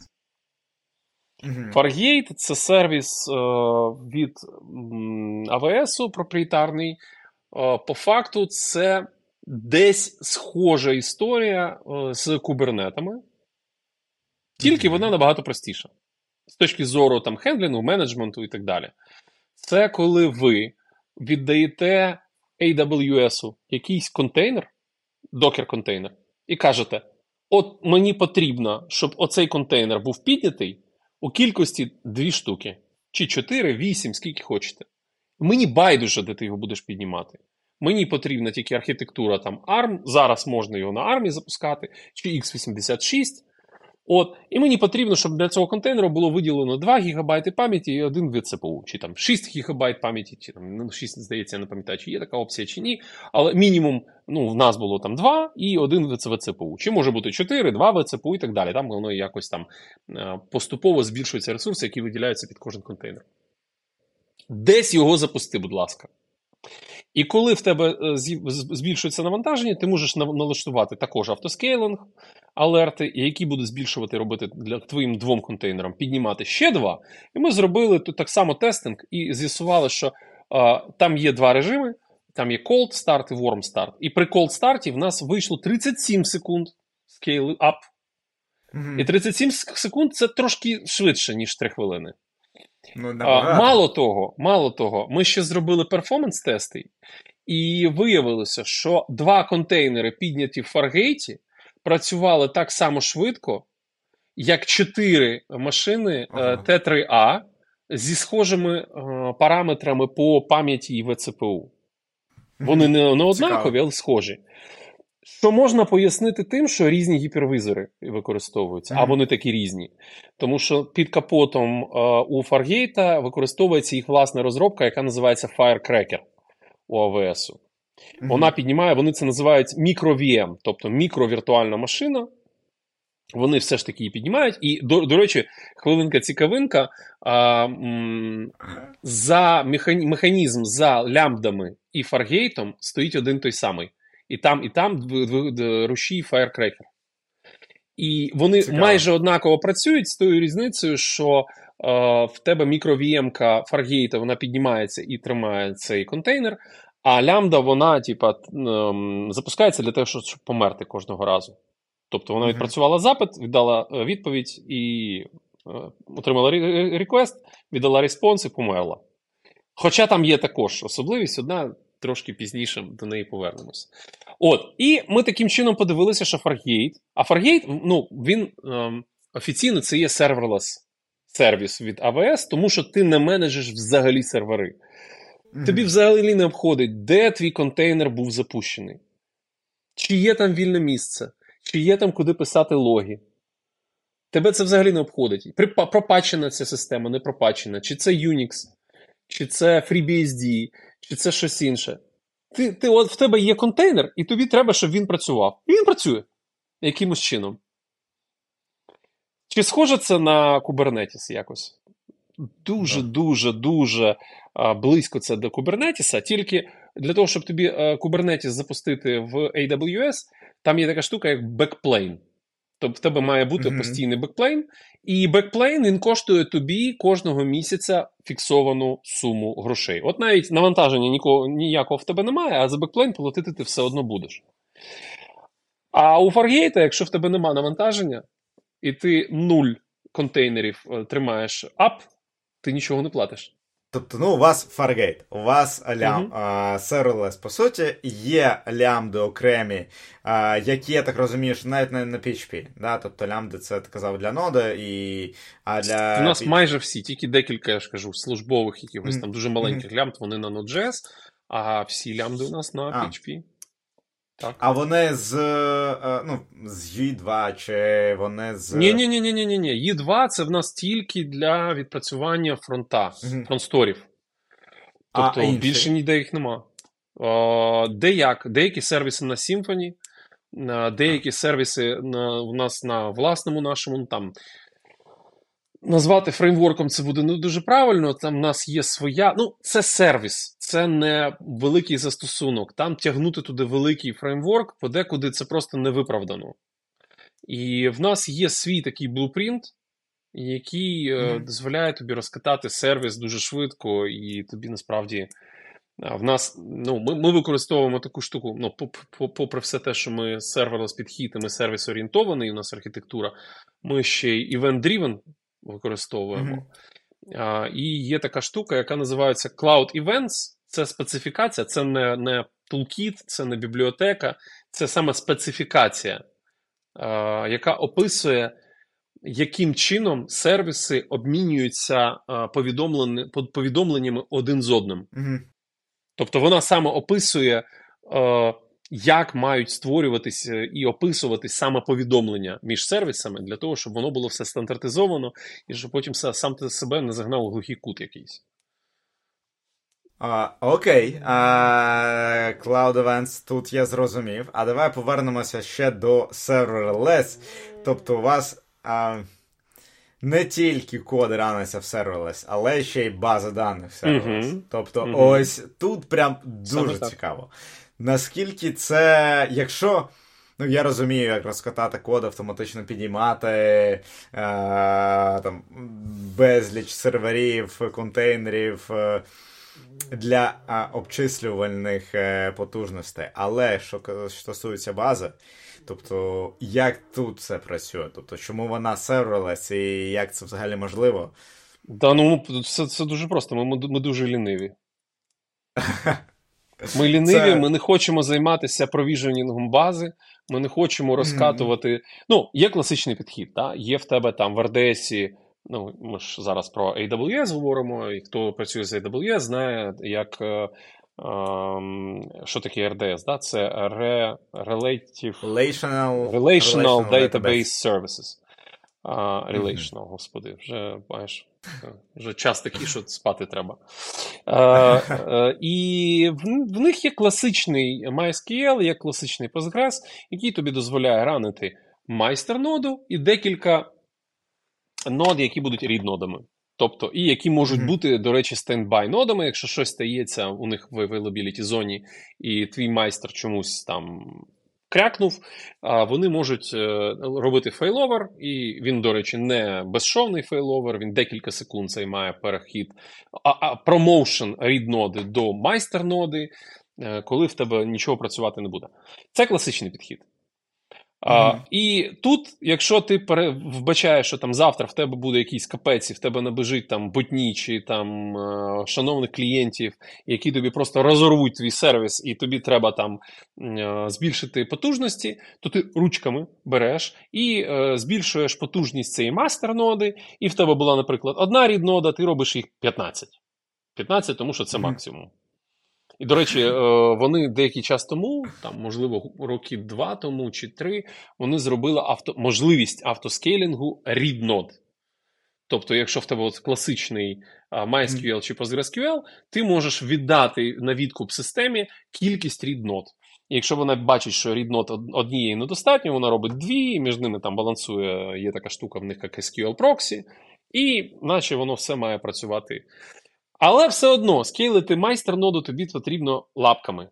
Знову ж таки, ми ліниві, а іноді ми не можемо передбачити, коли саме в нас це навантаження відбудеться. Буває таке, що хтось щось запостив, запостив десь там в соцмережах, хтось з промоутерів е, не порадився і запустив рекламну кампанію чи якийсь маркетинг, а іноді вистрілює якийсь артист, який ти взагалі не думав, що він може зібрати там декілька тисяч людей. Ну, буває таке, да? Не mm-hmm. так часто, але буває. Бувало у нас в досвіді. І тоді ти взагалі не знаєш, а коли мені там скейлитися? А а, а е, погане слово вже стукається в двері і каже: Я тут, якби у тебе все лежить. А, І ти, а, ну, і тому на, нам нас таке не влаштовувало. Ну, Ми не хотіли там займатися препровіжуванням мануальним. Ми хотіли, щоб все було сразу автоматично, а ми тільки там попивали джус, а і там, а воно само все там робило. Да, Ну, нехай буде смузі. А, от. І в той час, коли ми переїхали до AWS, в них з'явилася така, у них до цього з'явилася така річ, як Аврора.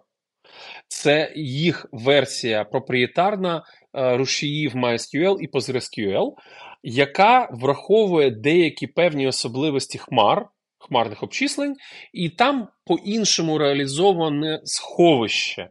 Тому що насправді під сховищем в Аврорі використовується не просто там IBS якась, да, тобто якийсь Elastic Block Storage, як від звичайної машинки, як це в RDS звичайному, а вони використовують S3 як сховище під е, Авророю, і там інакше трошки зроблений обчислення. Коротше, там є певні відмінності. І Аврора. Uh, ну, вона там налаштовується трошки інакше. Є мала ті особливості, які нам були цікаві, навіть коли вона була сервер full. І ми одразу хотіли переїхати на неї. І тут, в процесі, коли ми ще не перейшли на продакшн навантаження на AWS, вони викочують Aurora Serverless. Ми такі клас! Супер! Тепер в нас буде серверлес просто все. І ми переходимо е, на, Аврору. Ми починаємо використовувати Aurora Serverless на той час. Ну, вона так не називалась, потім вони її назвали V1, тобто версії 1. Е, яка е, за тебе мала ну, під капотом, там у них це називався Proxy Fleet був, е, який оцінював кількість е, використованого ЦПУ Тобто, скільки в тебе потужності використовується обчислювальний у базі, яка кількість коннекшенів в базі в тебе використовується, як тільки ти доходиш до 70% використання одного чи іншого, воно збільшує базу вдвічі. І якщо там ти використовуєш, то ще вдвічі, ще вдвічі і так далі. І там максимально було у, ем, здається, 128 compute юнітів, це 128 процесорів, і там 256, якщо я не помиляюсь, гігабайтів пам'яті. От у цього там цієї махіни, це був максимальний розмір, який нас абсолютно влаштовував. Ну, Ми це все запустили, подивилися, почали тестити. І воно працювало, воно скейлилось, mm-hmm. але не без особливостей. Звичайно, які були особливості? В якийсь певний момент система їх система Аврора відчуває, що ти. Тобі недостатньо, наприклад, ну, у них це називається Aurora Computing Unit, тобто ACU. Наприклад, в тебе поточний розмір там 4 ACU чи 8, ну, наприклад, 8. Да? Mm-hmm. Воно відчуває, що і чим більший розмір, тим більше ВЦПУ воно тобі виділяє, а, і тим більше пам'яті, і тим більше коннекшенів до бази воно тобі дозволяє mm-hmm. мати. Воно відчуває, що там, наприклад, коннекшени добігають до кінця. В тебе було там, наприклад, там 512 коннекшенів максимально, а ти використав 450 з них вже, наприклад. Чи там пам'ять mm-hmm. закінчується, чи там ВЦПУ загруз. І воно таке: угу, треба скейлитись. І отут найцікавіше відбувалося. Воно повинно було знайти так називаємо, е, так звану scaling point, це називалося. Тобто, це точка в часі, в яку в тебе не відбувалося жодного запиту поточного е, і жодної транзакції, які перекривалися. Угу. Вже цікавіше звучить, так? Да? Да. Як це? А отак. Воно е, воно таке, ага, треба скейлитись. Окей, я починаю чекати того моменту, коли не буде жодної транзакції, які буде оверлепитись одна на одну. І е, коли я умовно зможу сказати секундочку всім запитам, переключити на інший в проксі-фліт, переключити на іншу е, інстанс е, е, бази більшого розміру, і таким чином наступні запити підуть вже туди. Але насправді в е, справжньому застосунку, який в тебе працює зі справжніми даними, Ну, тобто, якщо в тебе, ну, давай так, якщо в тебе всі запити до твоєї бази в твоєму застосунку е, відпрацьовують там за 5, 10, 15 чи 20 мілісекунд, тобто дуже-дуже швидкі. Е, Вирогідність того, що база знайде в часі такий проміжок, досить висока. Але якщо в тебе в Log е, е, пишеться регулярно якісь штуки, і в тебе там є запити, які 200, 500 мілісекунд відпрацьовують, не дай Боже більше, то, звичайно, вірогідність того, що такий point in time, е, який е, не буде оверлепів запитів, може не знайтись просто. І далі база тобі дає вибір. Що ти хочеш робити? Вона 300 секунд чекає. О, тобто, в тебе тобі вже треба скейлитись, і вона 300 секунд намагається знайти точку в часі, коли вона може безболісно перемкнути тебе на інший інстанс бази, там десь під капотом хмарі, який буде більший, який буде тобі потрібен. А якщо за 300 секунд вона такі, такої точки не знайде, ну, наприклад, тебе там багато там, транзакцій, які там, там секунду чи півсекунди, і вона не може знайти в часі, вона або кенселить е, скейлап, і його не відбувається, або вона ставить, е, просто насправді на, на, на паузу ставить, а просто кенселить всі поточні запити, тобто робить kill, query kill всіх поточних запитів, перемикає на, на, на наступну базу і потім починає в, виконувати ті запити, які вже почали скоплюватися в його шедюлері. Мгм. Тобто, ти запити, що вони ж продовжують іти, а база ще не готова їх обробляти. А скільки займає секунд е, ось цей перехід? А по-різному бувало. Насправді, якщо воно знаходить точку в часі, то це сімлес відбувається. Угу. Тобто ти не бачиш того, там, ну, можливо, там якісь там, там 100 чи 200 мілісекунд, можливо, як- якоїсь паузи було, але на застосунку цього не видно. Але е, якщо, а в нас е, ну, досить часто бували ситуації, коли воно не може знайти в часі проміжку, коли воно може перемкнутися отак от seamless, і воно kill query, все, що є, і там 3, 5, 10 секунд в тебе починають накоплюватись запити. В тебе, а тепер цікава штука відбувається. В тебе накоплюються запити до бази, але ці запити до бази щось же ж відправляє. А це Мгм. щось це запити, які прилітають на твій FPM. В нашому випадку це на Fargate. Прилетів запит від клієнта, розвернулася конфігурація е, е, ну, цього застосунку, дійшла до цього запита, відправила його на базу, а база не відповідає. І оця вся пам'ять на твоєму FPM-сервері, вона так і лочиться і чекає відповіді від бази. Тут прилітає наступний запит, тут наступний запит, тут наступний запит, тут наступний запит. В тебе починає закінчуватись пам'ять вже на Fargate. Він починає роздувати нові інстанси вже Fargate. Тобто, база, яка не встигає відскейлитись, починає ланцюговою реакцією. Тобто, сам, Мгм. сам по собі Fargate взагалі не проблема. Для, нього- для нього це навантаження не, не проблема була. Але через те, що база повільно скейлиться, він починає використовувати забагато пам'яті і починає скейлитися вже Fargate. Угу. Новий е, Fargate розкатує нові контейнери, вони підіймаються.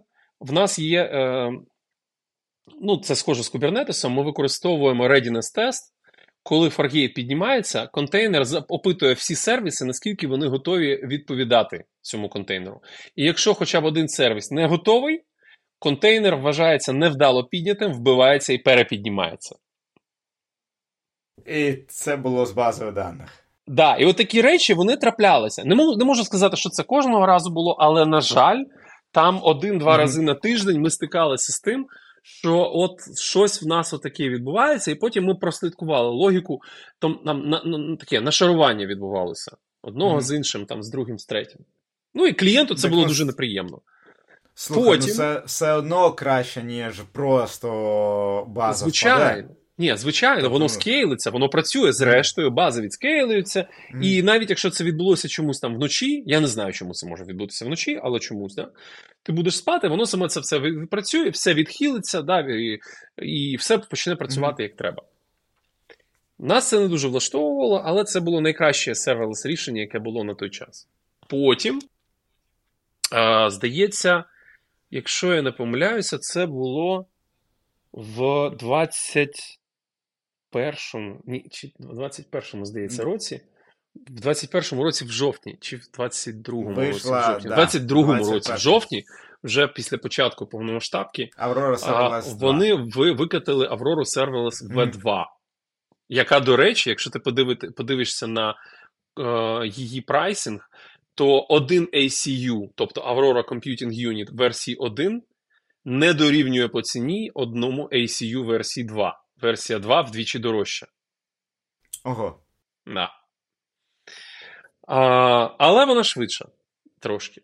От. Мгм. Але найцікавіше, що там було, а, із нововведень, в, їй не потрібно було знаходити отакий point in time, в який вона брала і перемикалася на наступний сайзинг. І Мгм. сайзинг, до речі, у версії 2 він вже не кратний. 1, 2, 4, 8, 16, 32 і так далі. Там такого нема.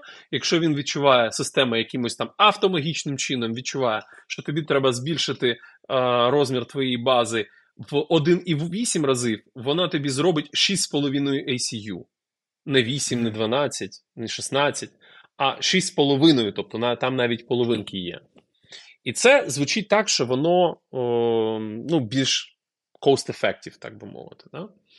Мгм. А, і ну, те, що вона набагато швидше скейлиться, і їй не потрібно знаходити оцю точку в часі, коли вона буде перемикатися на, на наступний sizing. Чи насправді така сама проблема у версії 1 була при downscaling у, коли Мгм. вона cooldown період якийсь є, потім вона, ага, мені треба там скейлитися вниз, а я так само не можу знайти точку. на- Тепер, щоб вниз заскейлитись.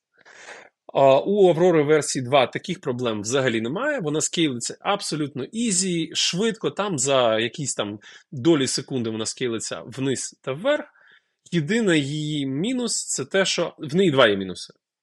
Перший мінус її, що вона не вміє зупинятися повністю. У версії 1, якщо ти її використовував у dev-середовищі, була дуже-дуже Мгм. зручна штука. Вона е, можна було її налаштувати таким чином, що там через певний час відсутності запитів е, вона могла сама себе ставити на паузу, і тоді її розмір ставав 0 ACU, і ти не платив за саму Аврору нічого, тільки за використаний простір на е, диску. У версії 2 такого, на жаль, немає.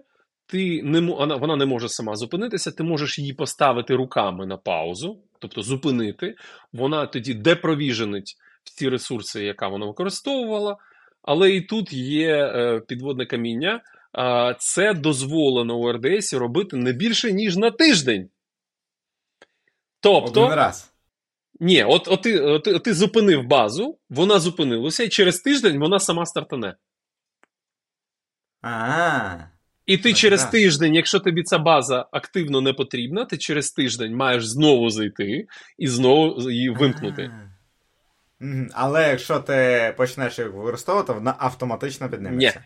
Ні, ні, автоматично вона не тобто- ввімкнеться. Її руками повинно вмикати. Я ж тобі кажу, це неможливо. Вона не має такої функціональності, як автостарт-стоп, як у версії 1.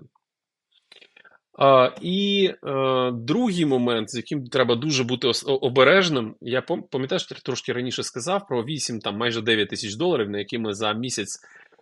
Ну, вони були в білінгу, але ми їх не Ага. заплатили зрештою. Це ще одна особливість версії 2.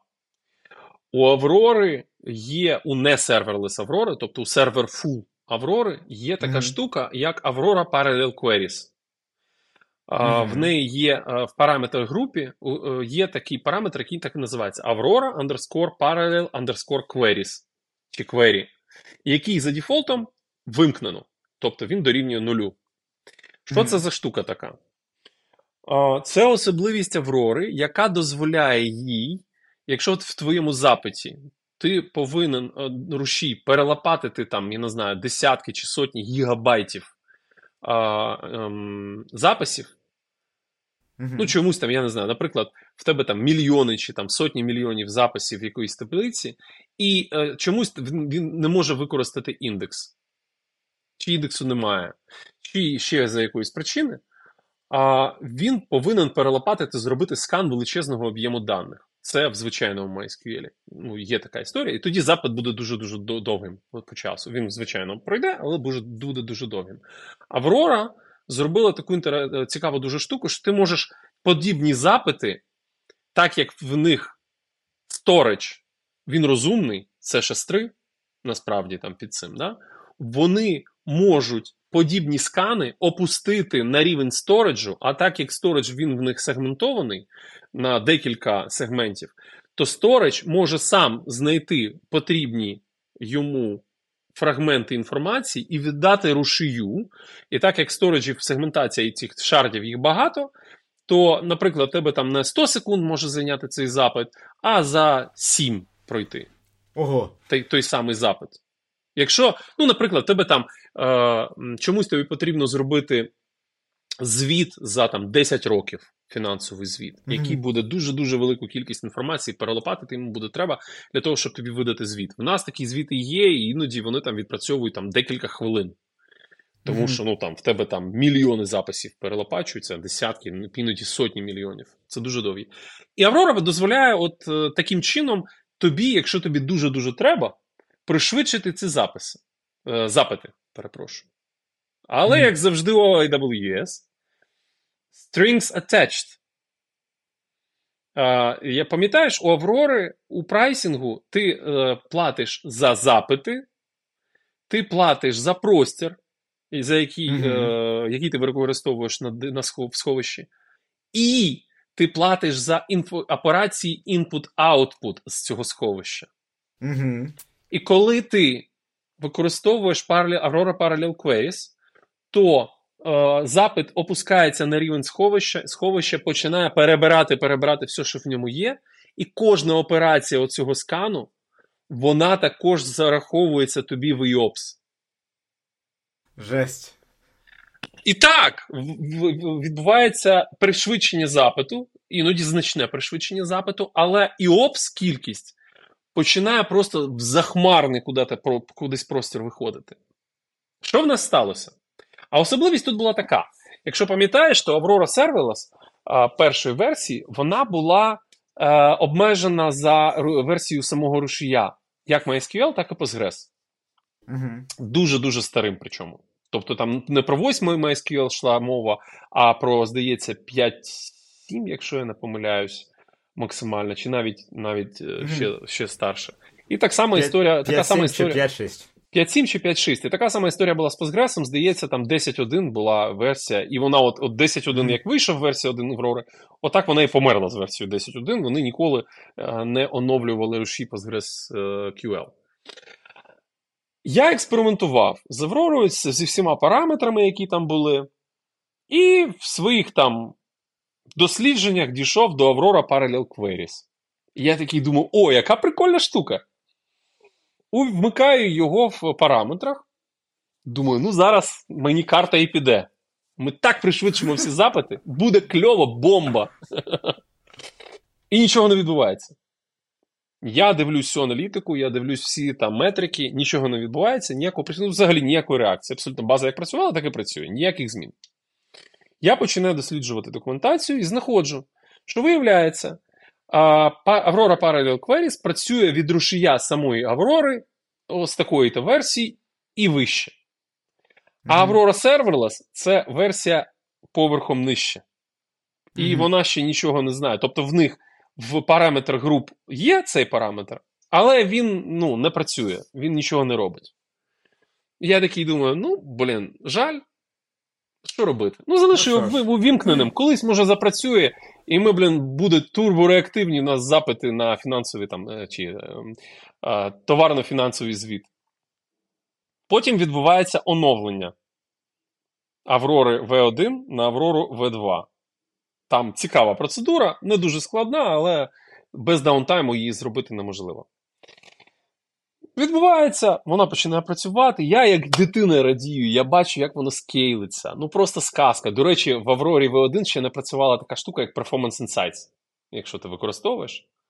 У RDS ну, є така штука прикольна. Я з RDS використовую її. просто. У RDS, ні, так саме, саме так. У RDS є така штука, яка RDS Performance Insights. Це коли коли да, ти да, да. можеш побачити глибинні нутра, якісь там рушія самої бази, то що якщо ти на, на своєму залізі, ти просто можеш там проаналізувати якусь сторонню утиліту. Якщо ти використовуєш RDS, то AWS тобі не дає такої можливості, і вона ну, каже: воно працює, не лізь туди, воно тобі не треба.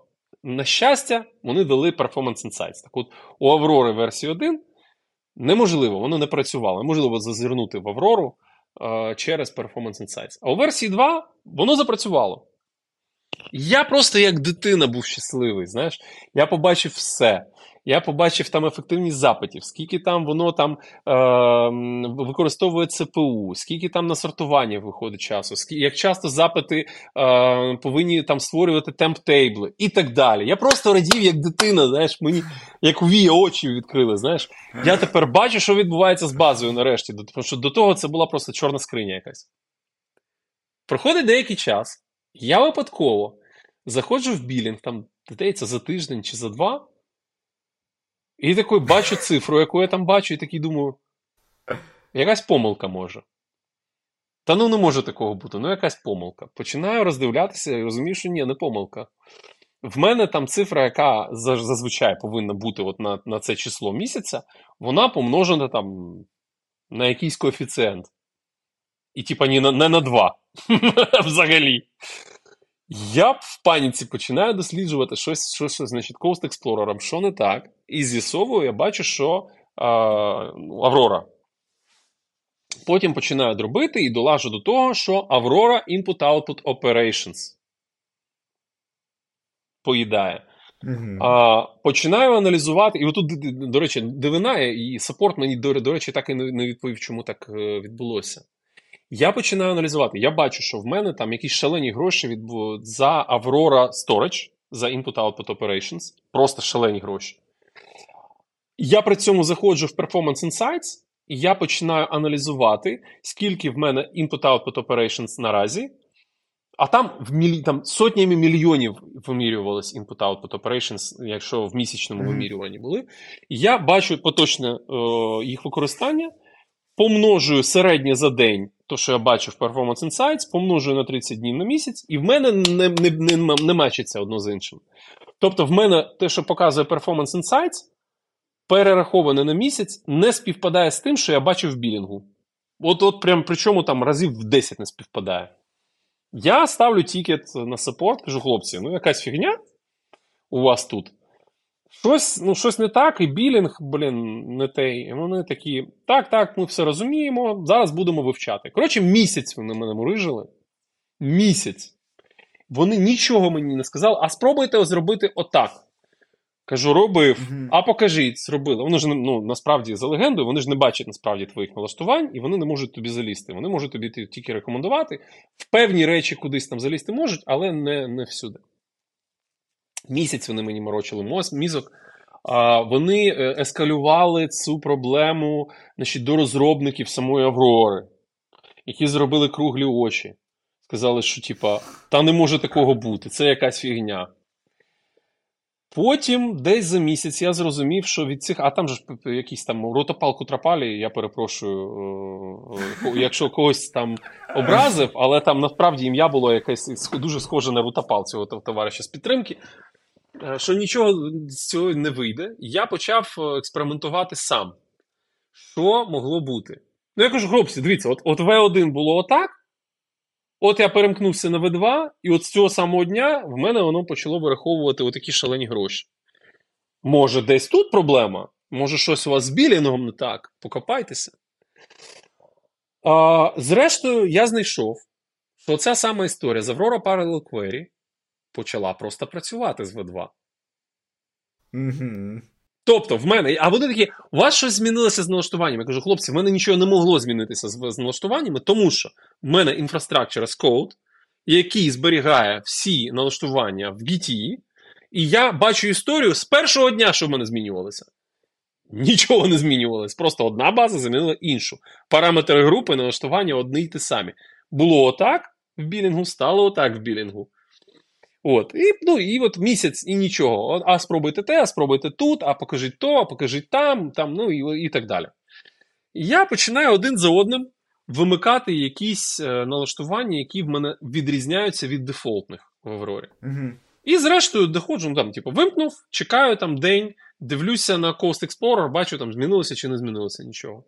І до, доходжу до Aurora Parallel Queries, вимикаю її, хоча всі ці роки вона була ввімкнута.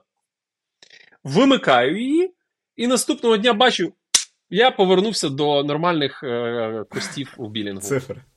Да. Я Кайф. пишу, хлопці, я все знайшов, дякую, вже не треба ніякої допомоги. Вони такі, а що було? Я кажу: ну от така от історія. От вімкнений Аврора там Parallel Queries було он, але він в мене був завжди ввімкнений.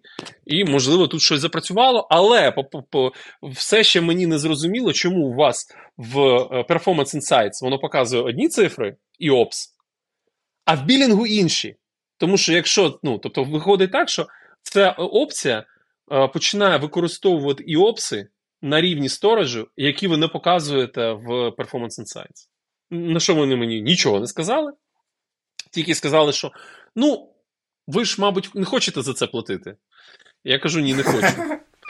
Ну, ви тоді створіть, будь ласка, окремий тікет, укажіть, що білінг, дайте там е, референс на оцей тікет, і скажіть, що ми їм сказали, щоб цю суму вони зняли з вашого рахунку. Ну, з вашого білу. І так і зняли. Я нічого не платив, там майже 9, 9 ну, щось таке, біля 9 тисяч доларів mm-hmm. вони зняли мені, мені з рахунку. Не дуже була приємна ну, історія. Слухай, знаєш, е, ну ти дуже круто про неї розповідав. З, е, ось Так, так там трилер був. Це детектив такий в реальному знаєш, житті хто, виходить. Хто, хто вбив садовника? Ну, блін. ну... Хто поставив цей параметр, включив? Mm-hmm. Ну, слухай, це цікаво. Коротше, треба бути обережним з параметрами, якщо мігрувати на інші версії. А в мене взагалі питання. Да, О, ось кажу. тут. А чи серверлес Аврора, вона коштує дешевше на виході? Чи дорожче? Чи ось, ну. Дивись, як як, е, як рахувати ж тут же ж е, все залежить. У mm-hmm. мене там була колись доповідь е, на FW Days, де я порівнював насправді, скільки коштує серверлес, і в даному, в тому випадку Aurora V1 я порівнював з Авророю Serverful. Mm-hmm. І ем, ну, V2 трошки не так працює. V1 ж була ем, multi-tenant за замовченням. Тобто, mm-hmm. в тебе Six Ways е, Duplicated Storage був в них, тобто 3 AZ, 3 availability зони. В кожній е, availability зоні було дві копії твоїх даних. Зберігалося, mm-hmm. і в кожній з цих availability зон був, е, була копія цієї Аврори. Якщо одна зона там накривалася, то воно автоматично фейловерило на якусь іншу прозоро для тебе. У V2 це так не працює.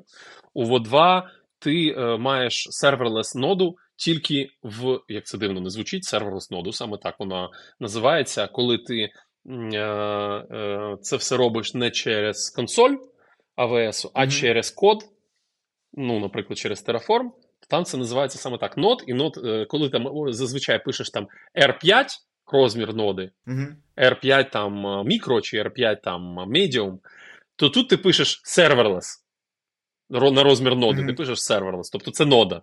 І якщо ти хочеш, щоб вона в тебе була спа, проспанена на, і був був failover більше, ніж на одну availability зону, ти маєш розкатати ще одну ноду, е, і це буде коштувати тобі вдвічі дорожче. Тобто у першої версії це було за дефолтом, у другій версії вони зробили не так. І у другій версії там є ще певні е, відмінності. Ти можеш мати вже е, read ноди, е, тобто, serverless чи не serverless. Версії... В другій версії ти можеш жити без Availability Zone, і це буде коштувати дешевше. В другій версії так, ти можеш не мати. Е, І ми, до речі, ми не маємо другої availability зони. В нас не було жодного випадку, коли в нас е, лягла е, нода в, одну, в одній AZ, і е, це коштує досить великих грошей. Ну, Для нас база це приблизно ну, всі бази, якщо порахувати, скільки нам коштують то це там ну, 60, може 70% від рахунку АВС. А, І виходило так, що якщо в тебе є, звичайно, не серверлес база у Аврорі, угу. плюс одна ріднода, то це плюс-мінус десь коштує стільки, скільки Аврора V1 серверлес коштувала за mm-hmm. розміром. З тією е, різницею, що в Аврорі V1 не могло бути е, рідноди. Тобто вона mm-hmm. ну, вона типу, була цільна, і ти не, не міг її реплікувати кудись. У V2 ти вже можеш. А V2 трошки змінив цю рівновагу в гірший в гірший бік, тому що V2 стала вдвічі дорожчою. Mm-hmm. Але у V2, знову ж таки, я можу е, мати, наприклад, мастер-базу serverful, звичайно, а рід ноду serverless. Чи навпаки, майстер ноду я можу мати serverless, а рід ноду можу мати serverful, і кількість цих ріднот може бути автоматично відскейлена, якщо тобі треба. Тобто там е, набагато більше е, вже варіативність того, яку інфраструктуру я можу розкатати з V2. З V1 там mm-hmm. взагалі ніякої варіативності не було. Ось тобі V1 Аврора, і йди з нею з Богом, Ваякон Діас. І по, по порівняно, я... якщо порівнювати якщо порівнювати таку просту конфігурацію, навіть при великих сетапах, коли в тебе ACU дорівнювало, там, наприклад, 32, ну тобто це 32 е, віртуальні процесори, і здається, 64 ГБ пам'яті, якщо не помиляюсь, для MySQL так воно було, то Aurora навіть в серверлес ставала дешевшою за mm-hmm. такого mm-hmm. розміру серверфул. Ну, за моїми е, дослідженнями суб'єктивними на моїх навантаженнях, Aurora Serverless була трохи повільнішою у е, реакції. Тобто, звичайна Аврора була швидшою. Цікаво. Знаєш, е, цікаво в цьому плані, але е, в плані швидкості. Ем... Платер за це, по суті, тим, що вона працює failover, да, ну, автоматичний scale, автоматичний. Все, все і так, і спите в пане Євген спокійно. Але але, але V2 таких проблем немає. V2 при тому, що V2 е, дорожча, але вона, по-перше, е, рушії її вже більш нові, тобто в тебе вже MySQL 8, mm-hmm. в тебе вже там Postgre, Ми приїхали на 13, потім проапгрейдилися до 14. Я зараз не пам'ятаю, що чому на 14 чи на 15, не пам'ятаю просто. А, Тобто, це вже сучасні рушії самих баз даних, плюс перформанс самої бази даних на V2 він майже вдвічі вищий. Тобто, те, з чим в мене Aurora V1 е, потрібно було 8 ACUE, тут в мене плюс-мінус справляється 4. 4 чи 6, от десь так. А, І воно виходить один на один. Так. Але воно швидше. Навіть там в тебе було потрібно 8 ACU, але воно було повільнішою. А тут тебе 4-6 ACU, але респонс, тобто відповідь на твій запит, вона надає швидше. І ви платите з Serverless 2 менше, ніж платили з ну, Serverless 1. Плюс-мінус так само порівняно, тільки ми не маємо вже тих проблем. Е, дуже дуже цікаво. Дякую тобі за цю розмову. Знаєш, е, наприкінці я хочу запитати тебе. Знаєш, зазвичай е, питають про книги. Давай не про книги. По... Порадь щось подивитись якийсь серіал. Взагалі. Блін. Такий. А, Ну, я думаю, що а, Силіконову доліну всі, всі дивилися і рекомендувати не буду. А а от е, з точки зору, ну, знаєш, я ж все ж таки, ну, як і ти, я все ж таки менеджер більше. Я код пишу все ж таки менше. А, Код як програмний я взагалі майже не пишу. Колись мені це було там ага. по кайфу, я щось там сам писав і робив, декілька е, продуктів застосунків у нас є досі мною зроблених, але наразі майже цього не роблю. Іноді інфраструктуру на якийсь код пишу, там Terraform, mm-hmm. чи щось там, чи CI-CD якийсь. Це буває. А а от як менеджер, тобто CTO, це все ж таки перш, перше наперше, це все ти ж менеджер. А, Дуже цікавим мені був а, серіал We Crashed. А, про... We Crashed. Так, We Crashed, це, здається, на Apple TV серіал це про е, е мережу коворкінгів WeWork. Mm-hmm. Е, Трошки затізю, е, тізерю. Там е, Енн Хедовей в головних ролях та е, О, Боже мій. 30 Seconds to Mars. Йо-моє. Оце все. Це вже вік вже. Це вже Я тобі не підкажу. Ну слухай, We Crashed, серіал, я зрозумів. Силіконова доліна це. Е, ну, це класика, комедія. Да. А е, тут, Це класика. А тут... Тут тут менеджерський, знаєш, як зрост, як компанія може зростати, як в компанії, коли є візіонер, як вона може зростати, і як може похерити цей візіонер цю компанію. Mm-hmm. Тому що із назви Вікрешт випливає, що може там не все добре, зрештою, в них було. Можливо. От, mm-hmm. І е, вона досить е, цей серіал, він це міні-серіал, тобто він не безкінечний, там чи то 6, чи то 8 серій. І він показує, що е, іноді чого робити в компанії не треба. Тому що тобі, о, знаєш, я я завжди на конференціях люблю піднімати тему а, е, bad experience, тобто чого не треба робити, як невірно. І От ми зробили отак, і оце була лажа. І ми, мені особисто такі теми е, набагато цікавіше, тому, тому щоб не викликати у людей помилки вижившого. Так?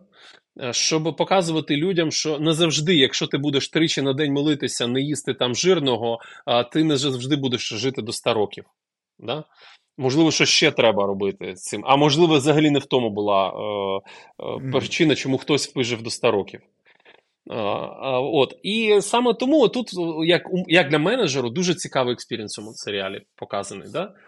Як похерити, що треба робити, щоб вбити дуже крутий стартап, який оцінювали в декілька мільярдів доларів.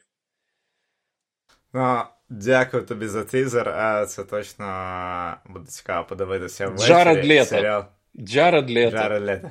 Ну, а. ну вже вже вік, знаєш, Джаред Лето і Енн Хетевей. Тобто тільки за, заради Джаред Лето і Енн Хетевей можна подивитися цей серіал. Він дуже крутий. А, Дякую тобі за цю пораду. З нами був Сітьо Євгеній Лисенко, Сітьо концерт UA. Що, це було шоу NB Show, все про архітектуру і бекенд. З вами був я, Ігор Герасимчук. Не забувайте підписуватись на цей канал, ставити лайки цьому випуску. Я думаю, вам було цікаво. Ух, мене тут лайк е, прилетів. Е, вам було цікаво, підписуйтеся, щоб ми запрошували нових крутих спікерів. А так ще круто, що це українські компанії. Да, Я просто в шоці з того, що робимо ми, де що створюємо, і навіть попри війну ми не затронули ці теми, але попри війну ви. Я думаю, що створите... це тема просто на окремий подкаст може бути насправді. А, Да. Тому, якщо хочете додатковий випуск з Євгеном, пишіть в коментарях. Все, всім пока-пока!